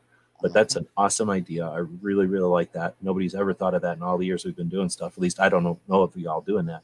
So I think that's something that we have as a resource, a potential, an opportunity as gun channels people, people that care about each other and each other's projects and each other's channels. We've got a month to do that. We can be so we can have everybody going to Shot Show so ready for having those elevator speeches. You can't even imagine. Let's take a second. I don't know. I'll let you say something here because I keep chatting. But can you imagine walking around Shot Show and having an elevator speech that's I'm just going to say on point, and then having a media kit the three media kits, right? A special, you know, a selectable media kit that's just perfect, like either printed or on electric, depending on the person, so that you give them what they want, and you have a way to answer the the the peer at Shot Show. You have a way to answer the potential customer, and you have a way to answer the fan, and then whatever other levels. But if you had all of those things on point, as opposed to winging it, how much more effective would Shot Show be? Seventy five percent more effective. Right. Anyway, Who although you knows? say stuff Yeah. on all those, but we'll let's finish it up. You got to get going because of the weather. Yeah, I mean, who knows how how much more effective? Yeah, we, I mean, we've had that. We've done things like that behind the scenes, and I know I have for years now. You know, helping people polish stuff out, listen to elevator speeches, helping with. you Oh know, yeah, once know, in a while, but you know, nothing like we all said Thursday. We're going to listen to the elevator speeches. Yeah, we've never had like a workshop. Never done a workshop thing on it, so that would be interesting. Yeah, Yeah. for sure. No, I dig that. I can't imagine why we haven't done that. Nobody's ever brought it up. So thanks for bringing that up. That's awesome. And yeah, Chloe or Ghost saying you got to do it all the time. It literally, you want to have like I would say like six. So we'll talk about that kind of stuff next week and figure it all out. So again, thanks everybody for sticking with us for another three hours. Thanks most to She Fires for throwing me twenty bucks and Chris for throwing me twenty bucks. You know how much money I made today? Forty bucks minus the thirty percent YouTube takes out of it. So thank you very much for that. Um, I'm gonna go sell stuff on YouTube or on eBay. Actually, I got like a hundred dollars worth of stuff selling on eBay, so I don't know how to. That actually should be money from like last week when I posted it, right? I don't know how to actually factor that in the equation, but do appreciate the super chats. I'm not buying ammo or doing anything fancy other than paying some bills with that. So thank you very much. Um, but anyway, thanks to the people who showed up. Thanks for G23, who is at the moment live streaming the Oregon Measure 114 hearing. So the Measure 114, which is an onerous, uh, in what's the word, um, infringement on the rights of people in Oregon, which was created by a ballot measure at a very slight margin, is now being challenged at both the what federal or the state level and then at the county level, based on the fact that it's against the Oregon Constitution, from what I understand. So what they have is a Zoom session going for the live hearing. Uh, so the people that are in Oregon are listening to this. We mentioned this when Mike asked something earlier. I think it was Mike asked something earlier about politics or you know the two A fight at the moment, and because it was saying something about it being bad in Chicago. These things definitely swing. They're on pendulums. We're not on some kind of a situation where it's a ball bearing that falls off a shelf. If it was like that, we would have perished at one of the world wars or one of those civil at the Civil War or one of those world wars, or one of the economic stresses we've had or one of the health stresses we've had. We don't. Our system lives through that because it's a pendulum situation, it's a cycle. So when these things push, it's usually as a reaction to getting something that didn't go their way, and then there's going to be a consequence, and that consequence is playing out. So the true Second Amendment advocates out there, like G23, that are willing to just drive his channel into the ground because he just does not care, so that he can help normalize the awareness of what's happening in a state like Oregon that's getting the national spotlight. Contrast that to the person who's going to be making tens, if not hundreds of thousands of views, summarizing in three minutes in an in an agenda-based way this evening what happened while G23 is streaming live. I'll shut up and let Clover end the show. Thanks everybody for joining us though. Oh, I'm just I'll just echo what you said and say uh it's been a great conversation and uh, thanks as always to those that are out there in the chat that are helping uh answer questions, give insight. You know, Milsurp Duo, Ghost, uh Smeggy was out there for a while, obviously the gun snob, so forth and so on. And and uh for Mike, for She Fires, for uh Chris that uh jumped on. really looking forward to seeing uh, what those guys and gals get done here in the very near future. So yeah, that's it from me. Right on. Thanks, everybody. We'll be back with our next shows whenever they're next. Oh, you know what? We'll be back for, I'll start doing this. We're going to be back on Saturday with Tony Simon to AskGunQuestions.com is a website that we built back in 2007. And since then, for the last 15 years, people have been able to ask questions of simple to advanced nature, and we attempt to answer them in different ways over the years. Join us now as we start a new series to answer gun questions. That'll be Saturday, 2 p.m. Eastern, if I can remember my math.